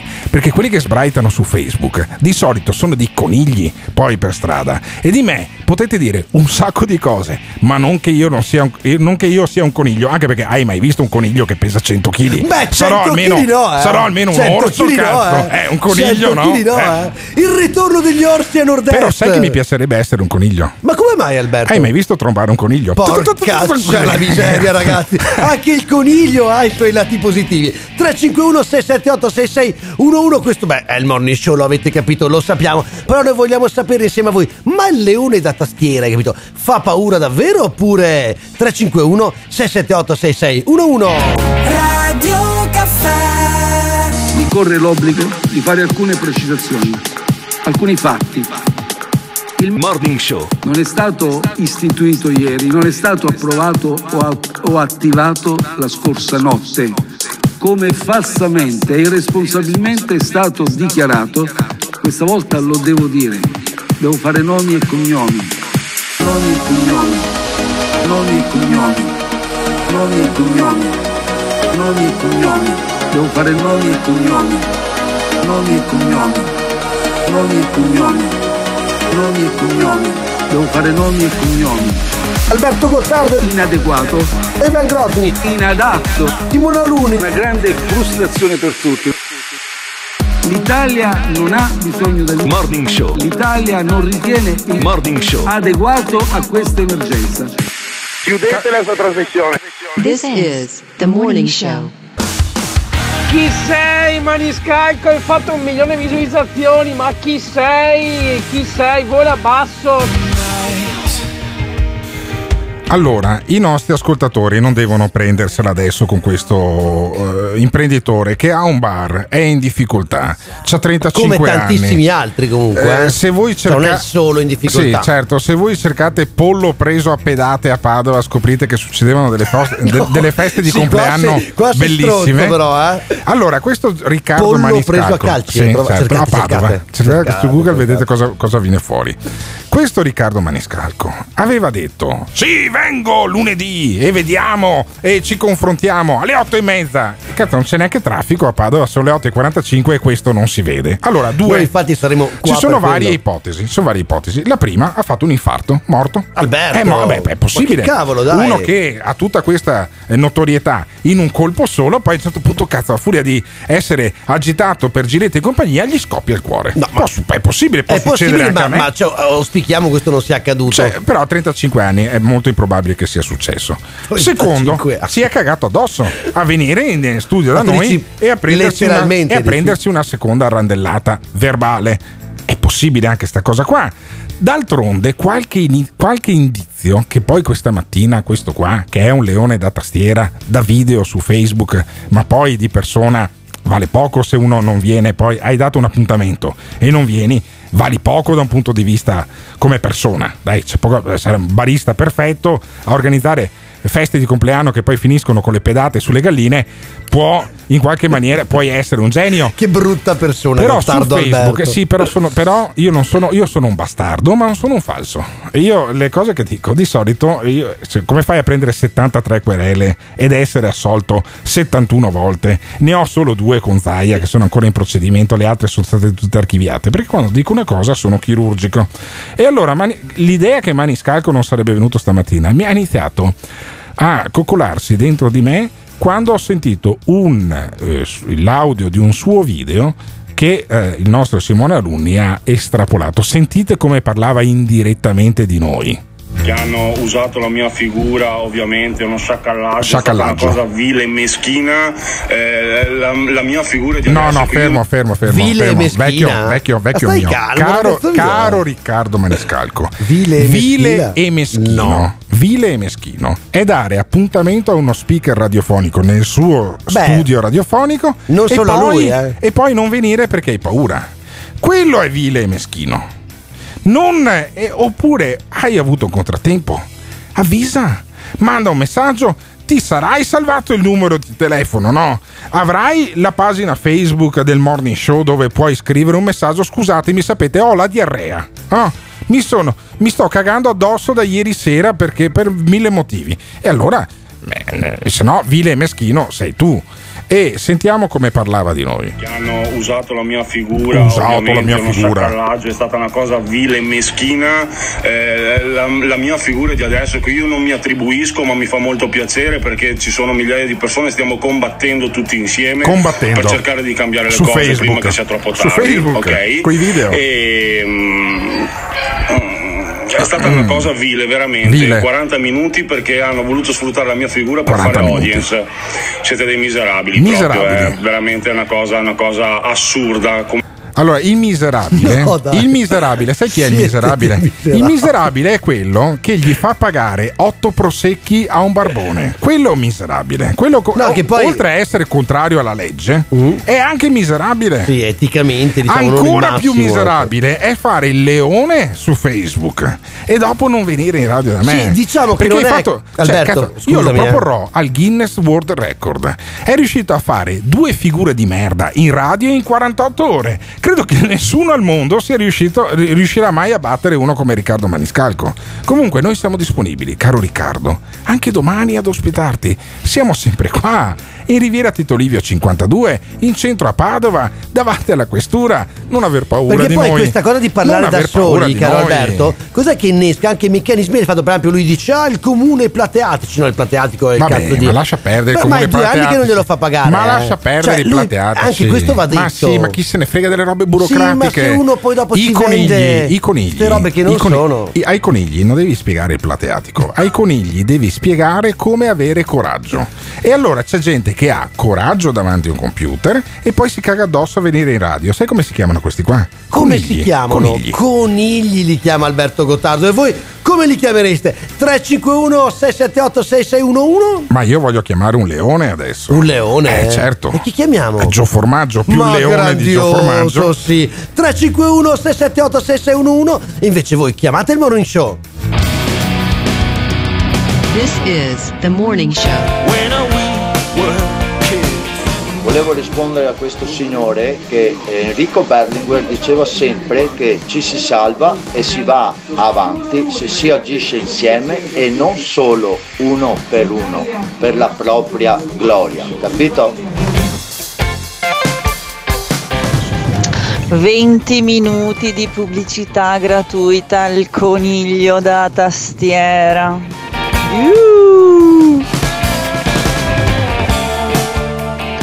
Dalle mie parti lo chiamano guappo di cartone. Buongiorno e ben ritrovati. Messaggio dallo spazio al morning show. Abbiamo rapito il signor Maniscalco. La sua presenza è vincolata alla nostra volontà. Tale volontà è valutata dal nostro esperto in 500 euro terrestri. Attendiamo bonifico intergalattico immediato. Allora. Il Morning Show è fatto anche di ascoltatori che, che sentono da oltre lo non, spazio. che non capito? stanno bene eh, di testa perché sennò uno non Dopo- manda un messaggio Dopo del 40 genere. giorni chiusi in casa, Alberto. Allora, abbia- di cosa abbiamo raccontato? Eh, Abbiamo raccontato di questo Riccardo Maniscalco che va a fare un video su Facebook perché è esasperato come moltissimi altri, altri ristoratori, baristi e gente che ha dei locali pubblici che sono chiusi in questo momento. Ce ne sono un centinaio a Padova che fanno del bene, sfamano i barboni, sfamano le eh, comunità in difficoltà, gli orfani, i disabili, eh, le famiglie in difficoltà, fanno delle cose fantastiche. Si chiama www.padovanonsiferma.it. Andate a vedervi questa storia perché è una cosa che mi dà la pelle d'oca ogni volta che la racconto, anche perché è nata dentro questo morning show. Venerdì lo abbiamo sentito, questo Riccardo Maniscalco che invece dice ai politici vengo a prendervi a casa, vi faccio un culo così e se non fate quello che voglio io, che forse non lo sa nemmeno lui cosa devono fare i nostri politici, ma pazienza, e gli diciamo vieni a spiegare le tue ragioni lunedì al morning show. E lui lunedì al morning show, pur essendo stato ospite ieri da Ciletti, non ci viene, non ha avvisato. Io spero che non abbia avuto nessun contrattempo grave. Ci ha infamati anche su Facebook senza fare riferimento al nostro dire- eh, programma direttamente, perché quelli che insomma hanno poco coraggio fanno anche Ma così. sentiti libero, Alberto. No, sentiti certo libero, sento di libero. quello che vuoi. Mi sento libero di dire che questo qua è un poveretto. Poi alla fine, da un punto di vista proprio caratteriale, perché uno che tira pacco senza neanche avvisare.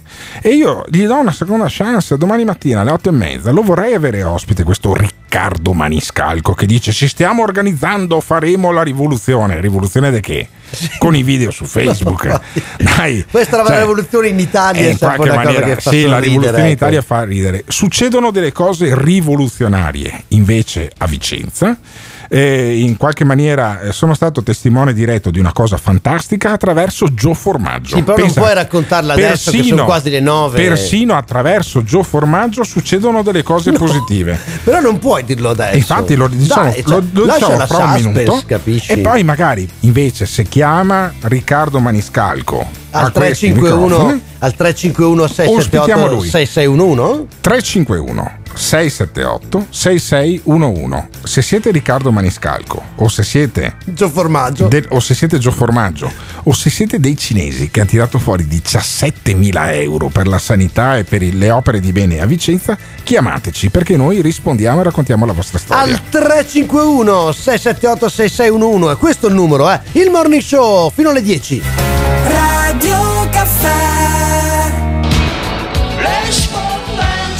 Il morning show tutte le mattine dalle 7 alle 10, le frequenze sono quelle di Radio Caffè in FM in Trentino, in Veneto in Emilia, poi po- ci potete anche ascoltare dallo streaming del sito, eh, dall'applicazione, sono tanti tantissimi modi e c'è naturalmente anche il podcast su Spotify. Si parla di coronavirus, di Covid-19, si pensa forse di essere già nella fase 2, caro Alberto, ma è vero, cioè ci siamo dentro o non ci siamo, perché qua c'è un po' di confusione, arrivano anche eh, tanti messaggi naturalmente al 351 678 6611 che ci raccontano anche insomma qual è lo stato d'animo, ecco, qui a nord-est. Allora, lo stato d'animo è variegato a seconda delle persone. Ci sono quelli che hanno paura, ci sono quelli che vanno in giro con la, con la mascherina abbassata sul mento, tipo Gio Formaggio, che abbiamo provato a raggiungere perché volevamo raccontare insieme a lui L'ex sindaco di Albettone. una storia, eh, consigliere regionale, volevamo raccontare con lui una storia di solidarietà che è nata anche grazie al piccolo contributo di questo consigliere regionale che però sa che siccome gli facevo un culo così per le foto che ho visto su Facebook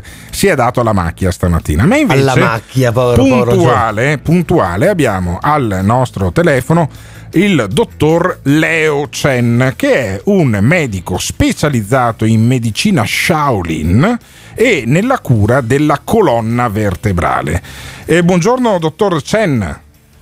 Buongiorno, dottor Alberto. Eccolo. Buongiorno, no, buongiorno, buongiorno, no, benvenuto, allora, io eh. non sono dottore, a differenza sua non mi sono mai No, laureato. per fortuna che nessuno no- deve far curare da Gottardo. e anche eh. se mi fossi laureato non mi farei chiamare dottore perché secondo me i dottori sono solo quelli che curano.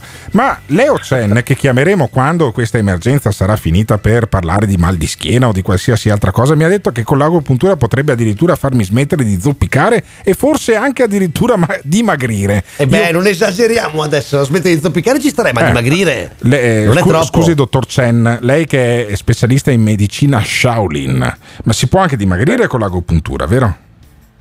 Certo di sì, ma Ecco. la cosa buona notizia è questa anche, no? Se allora, c'è una cosa che a voi è molto sconosciuto, Sì. quando uno che diciamo tenta di dimagrire che non riesce mai, Come me? eh, quando uno che prova eh, a fare vari tipi di dieta che non è mai riuscito eh, a fare eh, dimagrire come si deve, Sì. c'è una, una possibilità veramente importante da valutare sbilanciamento di bacino. Bacino è diciamo la, la parte eh, zona eh, tra sacco lombare. Sì, la zona pelvica, cioè se io mi sbilancio la zona pelvica e la mando avanti e indietro per un sacco di tempo, allora dimagrisco, ma questo l'avevo già capito, sa, dottor Sen, non è che c'era Ma, eh, bisogno. perché soprattutto, soprattutto se la deviazione è verso la parte sinistra, Ah, la persona non dimagrirà mai. Verso sinistra, Non si dimagrerà mai. verso sinistra, verso sinistra co- succedono un sacco di cose negative. Ma invece verso Anche- destra? No, no, il problema No, è quando no, no, il, fermi, ba- fermi tutti, il bacino è quando me lo fai sbilanciare verso dietro che invece succedono delle cose negativissime. Ma non vogliamo parlare di medicina con il dottor Chen, che avete sentito è anche uno dotato del senso dell'umorismo, ma è Invece io mi congratulo con lui perché è stato uno dei promotori di una grande raccolta fondi eh, presso 172 famiglie cinesi residenti, in cui almeno uno dei componenti è di nazionalità cinesi, residenti stabilmente da, a Vicenza da un sacco di tempo e voi avete raccolto un sacco di soldi, dottor Sen. Quanti ne avete devoluti a Vicenza, prima all'ospedale San Bortolo e invece sabato alla sede della protezione civile alpina, il- al Torrione degli Alpini? Quanti, quanti soldi avete devoluto in tutto?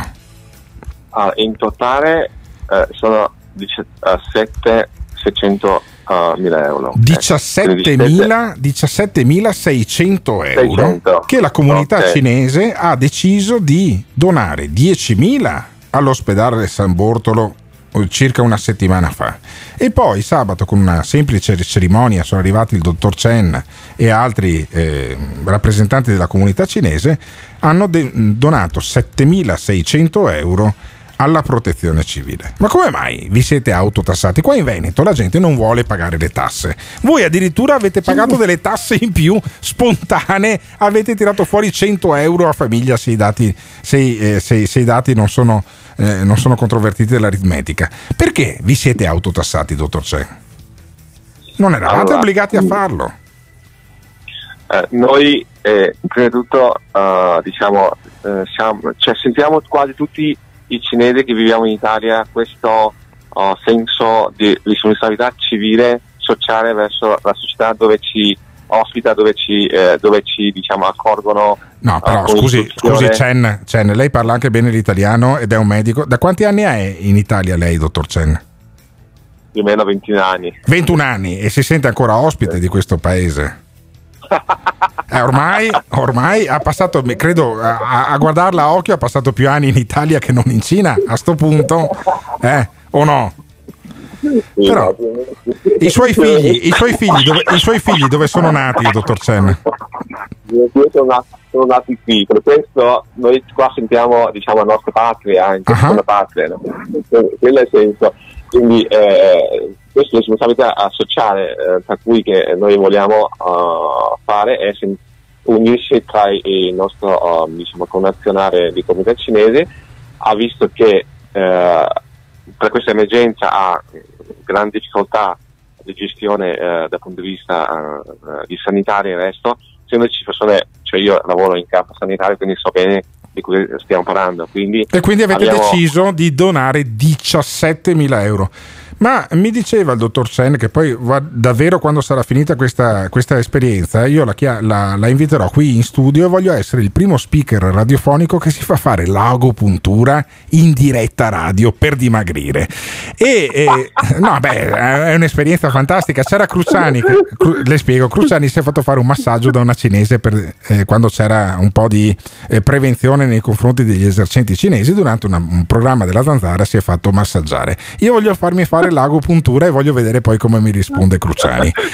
In ogni caso, senta, cioè, si diverte un sacco. Vede che i programmi così in Cina non li fanno in radio. No, credo proprio di no, Senta. Chen, mi diceva una cosa che purtroppo me l'ha detta proprio a, a- a un secondo prima che iniziassimo la nostra diretta. Ma anche a Padova, anche a Rovigo avete fatto delle cose del genere come comunità cinese. Sì, allora, cioè, normalmente noi comunità cinesi siamo abbastanza silenziosi, o, Eh, sì. generalmente, no? Allora, però quando ci sono difficoltà, ogni volta, se voi andate a verificare, quando ci sono difficoltà, il resto, noi come comunità cinese siamo sempre a prima a, A muoversi. dare questo tipo di, eh, di questo tipo di Cioè voi siete organizzati, abbiamo- voi siete organizzati, raccogliete i fondi presso, presso le, le famiglie e li donate e lo avete fatto anche a Padova, a Rovigo non se ne è accorto nessuno, ma a questo punto ci sentiamo anche domani mattina che così mi racconta cosa avete fatto anche nel resto del Veneto, Chen. O no? Esatto, volentierissimo. Così, allora, come eh, ci sono eh, la presidente della nostra eh, eh, comunità eh, cinese eh, che è sede a Padova, Sì? e che eh, lui ha, eh, si chiama eh, diciamo Chen eh, Zhongwei, ha organizzato Chen Zhouwei. oh, Ma vi chiamate tutti Chen in. Cina? Eh, che cazzo, c'è c'è un un- cognome comunitario rosso. Ah, come Rossi. insomma, Senta, ma non è, che, non è che riesce a mandarmelo in studio direttamente così si sente anche, anche meglio? Dopo ci sentiamo perché io vorrei, siccome non ho avuto il barista di cui parlavamo prima, vorrei avere almeno... Cosa fa questo Cenzo Way? Fa agopuntura anche lui? No, lui ha un, ha un bar. eh, Ha un bar, Padova, eh. Ascoltami, avere un cinese col bar a Padova, amico, va sempre bene. Quindi lo sentiamo domani mattina. Eh, Cenzo Way. Noi siamo con- già in fase 4, neanche insieme, te, capito? Sì, certo. Insieme con Leo Chen, che è un dottore che cura la colonna vertebrale. E le faccio una domanda alla fine di ogni intervista, eh, dottor Chen, mi perdoni, ma lo faccio anche con lei. Io faccio sempre la domanda bastarda. Senta, ma lei che è anche dottore della medicina Shaolin ed è autorizzato ad operare poi in Italia per quanto riguarda la correzione eh, posturale per i problemi della colonna vertebrale, ha anche clienti molto, eh, molto in vista, che- di cui non possiamo fare né i nomi né i cognomi. Ehm, ma è vero che i cinesi non muoiono mai? Perché c'è. No, cazzo! C'è tutta sta E quando è che mi ricapita? Dice, Che cazzo li sta per Ivan, chiedere, capito? quando è che mi ricapita Ma di porca miseria! Quando è che mi Dottore, parla? Non gli risponda, non Quando glielo è che mi dica! ricapita? Lo lasci nel dubbio, la Ma prego! no, La c'ho un, me- prego! c'ho un medico cinese. Ma è vero che non muoiono? Io dico, ma che cazzo li sta per chiedere questo qua? Ma è vero che non muoiono mai? Incredibile, Ma è vero che non muoiono mai oppure no? Incredibile. Allora, gli dico, gli dico una cosa così capisci Sì. Eh, Anzitutto eh, gli, do un, un qualche piccolo uh, uh, sul discorso di medicina Shaolin. Medicina Shaolin sono monaci Shaolin. Sì. Monaci Shaolin vivono anche, quelle più lunghe vivono anche 234 anni. Eh, Diciamo cazzi. C'è un fondo di verità Que- questa è una cosa a parte, questa è una cosa a parte, ok? Eh. Allora, poi dal punto di vista di questa storia, per fortuna la Sì. polizia di Roma Ah. ha fatto indagine, Sì. ha dovuto chiedere scusa alla comunità cinese. Oh, vedi, la oh, vedi. E smontiamo, e, qua- e smontiamo No, ma ci dica cazzo. come mai, in quanto, scusi, finisca la Eh, frase? Smontiamo la leggenda che i cinesi non muoiono mai, muoiono anche i cinesi. Ma Ha dopo ha fatto 200 l'in- anni, Ha fatto no, quelli sono i mod- monaci Shaolin. Quindi eh, la polizia cinese ha fatto un'indagine e ha scoperto che anche i cinesi poi nel loro piccolo muoiono. O no? Sì, Eh. certo. No, gli- gli do, gli do un dato così capisca. ok. Ci dia un dato, Eh, sì. di, so- di solito i cinesi che vengono in Italia sono giovani. Oh, benissimo. ok? E quindi? Età media sono oh, 35-40, non, non di più. ok? Perfetto. Poi appena ha malattia, Sì? purtroppo, eh, allora, non, tanti, non tutti come me che magari che parlano bene l'italiano, che riescono a avere interfacce con l'ospedale e il resto, cosa fanno loro? Prendono biglietto, vanno in Cina. Vanno in un Cina. giorno fanno tutto, un giorno fanno tutto, esame, Ah. fanno il resto, no, aspettano, ah, diciamo, qua, ah, diciamo che ah, complicano le cose, no? Quindi, Sì. quindi le persone che hanno malattia vanno in Cina. Quindi i cinesi, i cinesi che vivono Quelli, qua sono quelli. di solito giovani, lavorano, se si Sì. ammalano vanno in Cina, se, se diventano vecchi ritornano in Cina, giusto dottor Grazie. Leo Chen? È un sogno, Grazie. ma voi, voi siete il sogno di qualsiasi direttore dell'Inps. Allora, allora non, non andate in C'è ospedale. niente, è più forte di lui, non eh, andate in non- ospedale. non ce la fa, capito? Non andate neanche in pensione, ma è una cosa fantastica. Cioè, E versate i contributi. Senta. Ma che figata! Senta, dottor Chen, se lei mi fa anche dimagrire, sa cosa faccio io?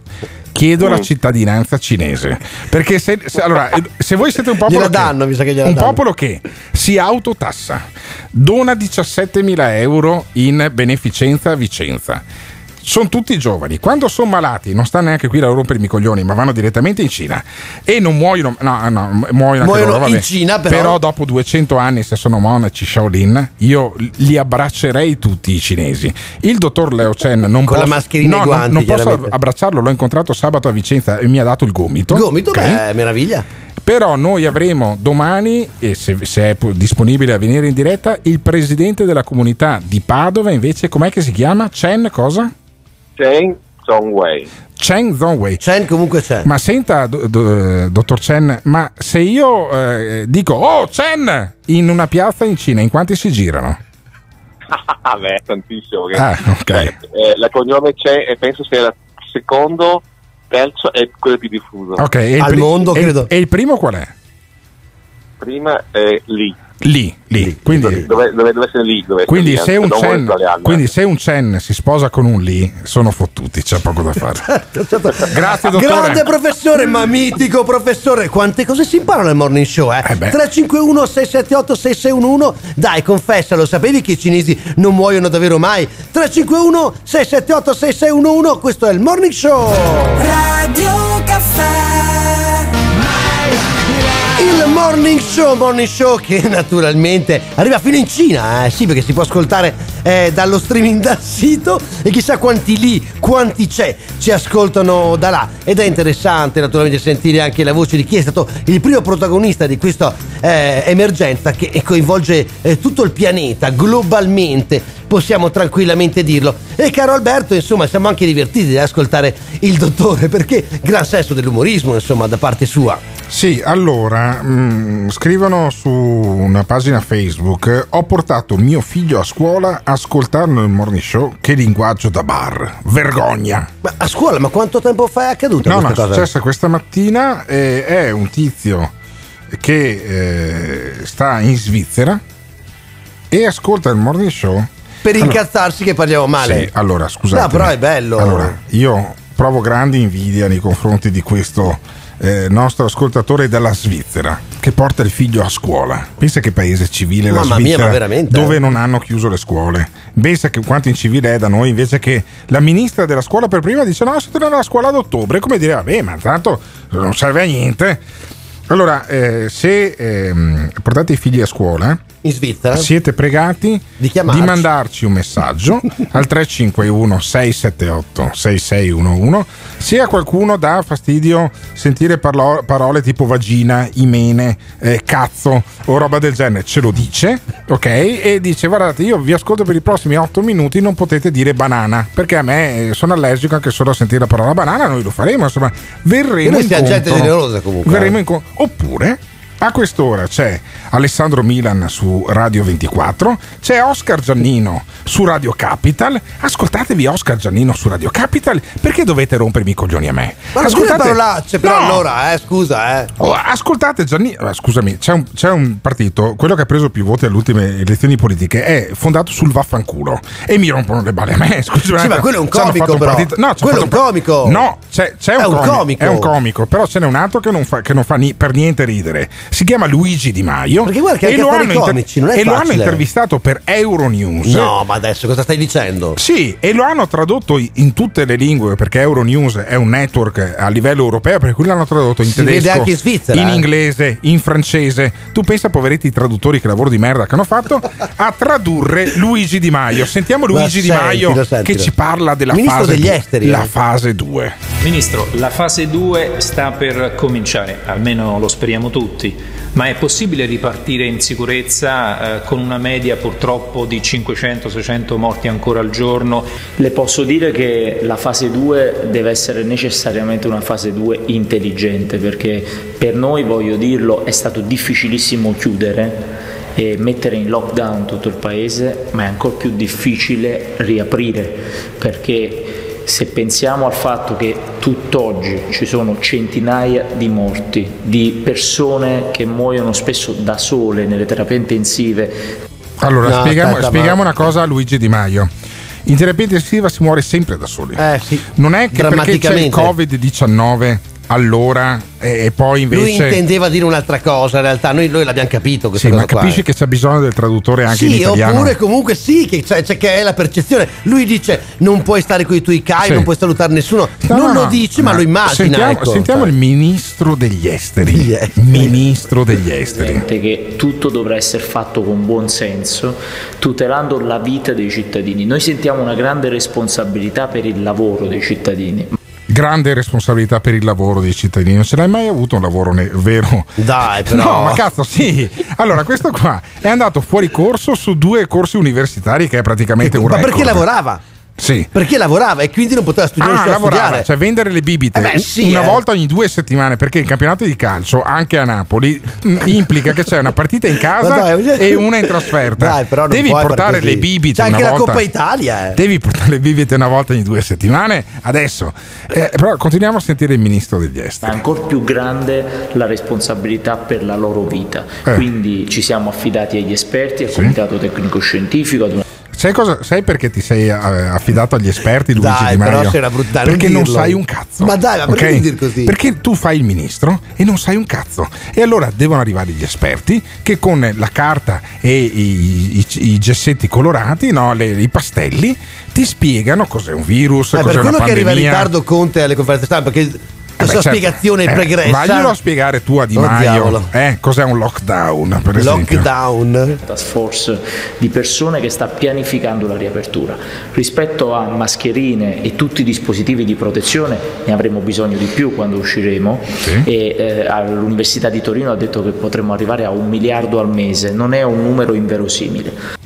Un miliardo al mese. Ma di mascherine, di guanti, di cosa? Di, di mascherine. Di mascherine, Un ho capito, miliardo. un miliardo, perché se è quella che devi usare quotidianamente la devi buttare via ogni giorno. 50 milioni di persone che usano 30 fai di per- media? per, per 30 fa un miliardo e mezzo per Ah, cui anche, miliardo mezzo. anche l'università di Torino non ci ha capito un cazzo con i numeri però vediamo se ci ha capito Sì, ma- qualcosa invece Emiliano Emiliano da Roma Caro Emiliano, tu sei contento di avere il ministro degli esteri Luigi Di Ma Maio? io, io sono contentissimo soprattutto dei consulenti, come ha detto Di Maio, tipo Eh. Gunther Paoli, che era quello che diceva che il 5G ha portato il coronavirus. Quindi no grandi no no esperti, scusami co- come si chiama questo qua?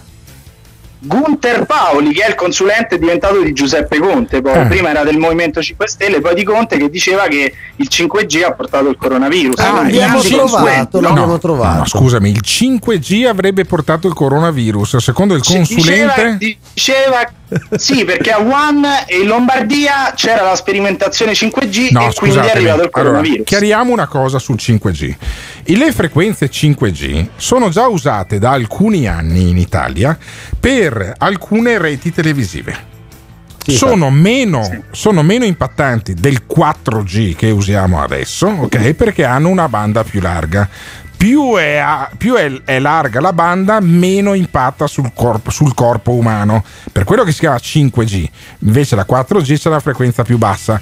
In qualche maniera, cazzo, studiatela un po' di fisica, perché sennò, cioè, quelle frequenze là sono, sono state usate da un, sacco, da un sacco di anni, da un sacco di tempo per le televisioni che poi sono No, migrate perché, su altri, perché su altri appunto canali. Gunther Paoli, no, lui fa Eh. questo tipo di ragionamento, lui dice qual è stata la prima città al mondo coperta dal 5G? Wuhan. Eh. Qual è la prima regione europea eh, del 5G?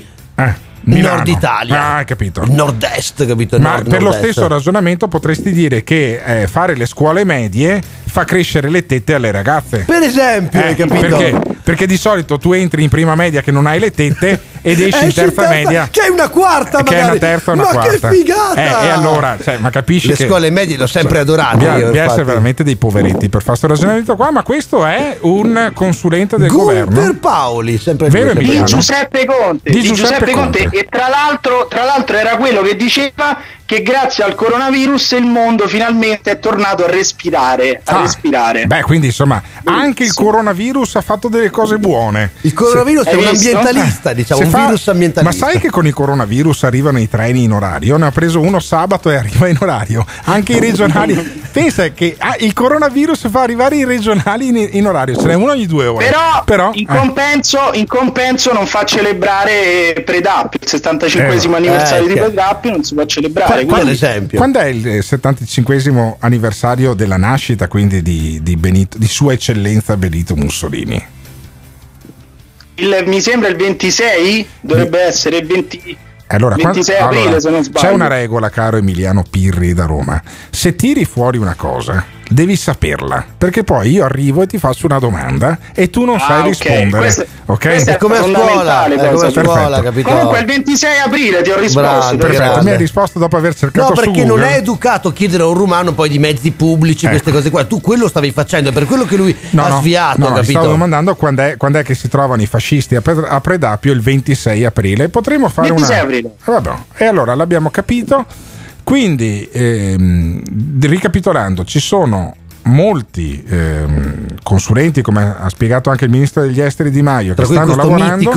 Tra cui gente che è convinta che il coronavirus è stato portato dal 5G e che in fondo però è anche un bene perché così si respira meglio. Beh, Cioè, figata, ma in insomma. sostanza praticamente è come dire che il virus si propaga via Facebook, cioè col 5G, capito? No. Ma è una roba anche oppure, questa oppure, com- oppure come dire la prossima volta che finisco io in terapia intensiva dico ah cazzo finalmente mi riposo No, ma guarda te, che modo incredibile che stiamo vivendo, confuso e infelice direi io, dal coronavirus.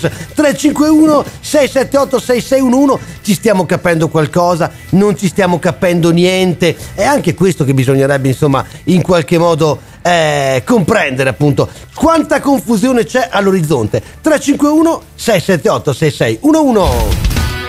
This is the morning show. È proprio lo stesso mio, mio pensiero, ma con tutte queste commissioni e tutti questi esperti vuol dire che chi deve decidere non sa un cazzo, non sa un cazzo, se ha bisogno di 15 esperti, vuol dire che tu sei in un ruolo che non ti compete, perché non sei in grado di svolgere il tuo compito se hai bisogno di tutti questi esperti. Eh beh sì, questo mi pare evidente, no? che poi i politici hanno comunque bisogno di chi li consiglia. No, ma scusami, E poi- dovrebbero già averli. Nei ministeri lavorano migliaia di persone. A cosa servono?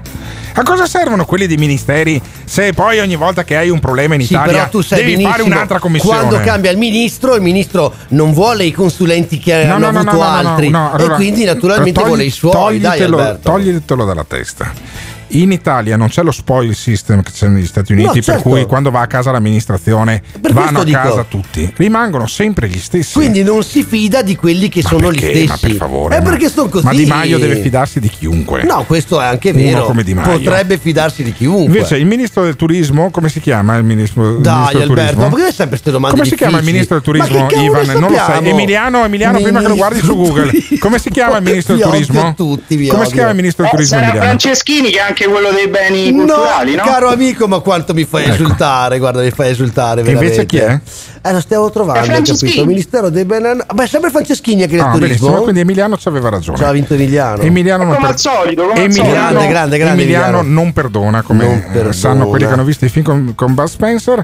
E eh, ascoltiamo il turismo come sta andando a Venezia, invece nella nostra bella Venezia, in un bel servizio di Euronews. Mentre infuriano le polemiche sulla riapertura, Venezia continua a offrire lo spettacolo della sua incomparabile bellezza. Gli abitanti e il sindaco stanno ripensando alle dinamiche del turismo di massa. Intanto sono passati 50 giorni dalla visita dell'ultimo turista. Siamo andati da un estremo all'altro e quindi un paio di mesi fa qui non si poteva nemmeno passare e adesso è, è vuoto. Un forte mondo associativo caratterizza la città lagunare, che però non potrà fare a meno del turismo, anche se muoversi dopo la pandemia sarà tutta un'altra cosa. È impressionante, io sono stato la settimana scorsa a Venezia ed è incredibile. È vero che da un certo punto di vista è, è come mai l'avevi vista, perché non c'è veramente nessuno, niente e nessuno, quindi è, Neanche- è magico. ma neanche i anche. veneziani, ci sarà qualche veneziano? Ma no, Alberto, Ah. no, sono tutti chiusi dentro. Ma a che ora sei andato Io a sono andato, sono stato dalle 8 di mattina fino alle 11 e mezza, Ah. Quindi insomma è un momento abbastanza importante. Dove? E sono stato, beh, ho fatto il- tutto il canale della Giudecca, eccetera, e poi sono stato a Rialto, anche al mercato, al Sì. mercato sia del pesce che di frutta e verdura. Sì. Abbiamo anche degli audio che domani, se vuoi, proponiamo e sentiamo appunto, beh, pochissime persone, naturalmente pochissime, molti banchi vuoti, neanche aperti, Ma grande preoccupazione. Ma perché c'eri te? Forse perché c'ero Eh, vedi, io, vedi. forse per quello. Ma Sentiamo forse. come la racconta Euronews. Allora, all'inizio si parlava di uno, due mesi, poi si è cominciato a dire 3-4 mesi, adesso molti parlano di inizio del prossimo anno, noi vediamo che il movimento maggiore c'è su marzo, febbraio-marzo 2021. La città di Cenere Luna, come l'aveva descritta il poeta cileno Pablo Neruda, non avrebbe retto comunque all'impatto costante di più di 30 milioni di turisti all'anno, ma i gestori dell'ex Serenissima cosa pensano di fare in futuro? è anche l'occasione secondo me per un turista intelligente, un turista che, che vuole studiare, che vuole capire, di uscire dai circuiti classici, magari un po' più affollati una volta. Lo stop della pandemia forse potrà schiudere un futuro di rinascita, come quando tutto sembra morto e poi tutto era vivo. Tutto sembra morto e poi tutto era vivo. Cazzo, questo parla come speranza. sì, vabbè, ho Io capito, però. contro- controlla. Impressione, Alberto. Guarda Simone tu Aluni sulle rive contro- Venezia. Non frega un cazzo delle rive. Controlla il cognome di questo che ha fatto il servizio per Euronews. Perché se si chiama Speranza di cognome, Abbiamo allora vinto, abbiamo tu. capito. Sì, abbiamo capito come funziona. No, però Comunque, appunto dicevo, sulle rive c'erano sempre centinaia di persone, vogliamo camminare, oggi non c'è nessuno, alle fermate dei vaporetti sono chiuse le fermate dei vaporetti, c'è una Venezia irreale, capisci? ma sai che io non ho ancora capito cosa sono le rive? Le rive sono le- quelle che noi chiamiamo le strade, capito? Però lì siamo alle rive perché sono vicine al canale. Cioè sono le, le strade, i vicoli Sì, ma io non ho capito, in una città io normale. lì cosa. si chiamano rive. Perché i veneziani, quella volta che hanno fatto Venezia, non hanno fatto un lungo marciapiede che ti portava Ma fino per- a San Marco? ma no? io non lo so, questo Eh, qua, eh. Magari con i portici come è a Bologna o a Padova, che così non ti bagnavi neanche. Cazzo, non c'è un portico a Venezia. Io li odio per questo, perché quando piove, poi a Venezia piove sempre. Ma dai, a Venezia, Alberto, quando vado io, piove sempre. È speciale, capito? Non è è, una merda, città. è una merda, ti ma bagni. cosa stai dicendo? Non puoi anche- neanche andare in auto, ma ma che città è? Ma è Un una posto città meravigliosa dove ma si cammina, ma dove ma si sta insieme, si socializza con i turisti che arrivano da un chissà dove e vanno via tra tre ore. Però domani io direi di fare un giro poi delle località turistiche per capire come si stanno preparando. Come... Hai detto che c'hai degli audio da Molto Venezia. interessanti, me. allora, do- do- di solito quando Ivan Grosny dice ho degli audio interessanti, sono due coglioni così, che in confronto a un film di Nani Moretti è una roba fatta da Quentin Ma Tarantino. anch'io sono un po' un autarchico come lui, quindi si può stare.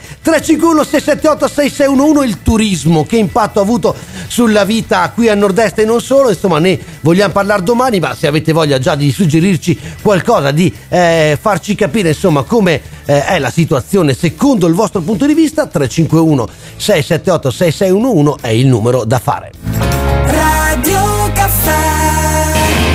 Il morning show tutti i giorni dalle 7 alle 10 dal 23 di febbraio ragazzi miei. Non è che lo facciamo apposta ma noi si sta parlando quasi esclusivamente di covid-19 di, coro- di, mm, coronavirus in tutte le sue declinazioni perché è anche vero insomma che ne parliamo ehm, da diversi punti di vista caro Alberto. Anche perché evidentemente insomma non è semplice ecco, dare un quadro di, una, di un'emergenza che sta sconvolgendo proprio tutto a tutto e tutti diciamolo. E invece chiediamo ad Emiliano Pirri da Roma che ci ascolta e partecipa a questo programma già da due mattine, non avrei mai pensato che durasse così tanto.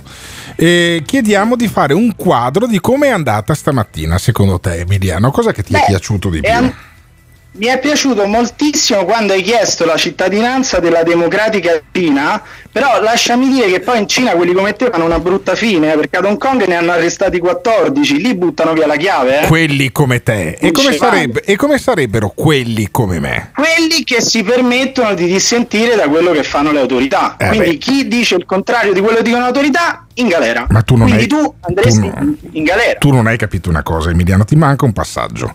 Io voglio la Sì. cittadinanza cinese, ma mica voglio trasferirmi in Cina.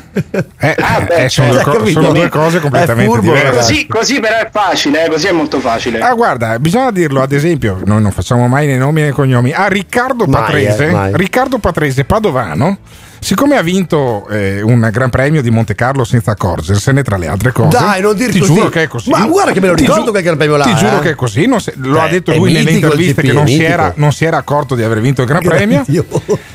Ha la cittadinanza monegasca, ok? Cazzo, lo incontro sempre per Padova, eh, però eh, così. Io voglio una cittadinanza del genere. Che Sì, ma per- devi vincere qualcosa, eh. che mi permetta anche di pagare meno tasse. In ogni caso, eh, abbiamo parlato con i cinesi che si sono autotassati. Non ti sei un po' commosso all'idea dei cinesi che donano 17.600 euro alla sanità e alla protezione civile vicentina?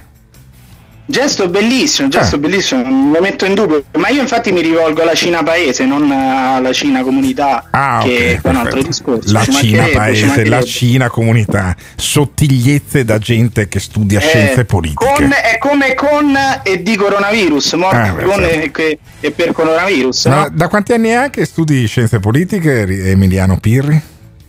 Meno, meno di Luigi Di Maio. Ah, giuro. meno di Luigi Di Maio, devi ancora raggiungerlo. Potresti diventare ministro. Allora, sei, sei a livello bel sotto- sei a livello di sottosegretariato.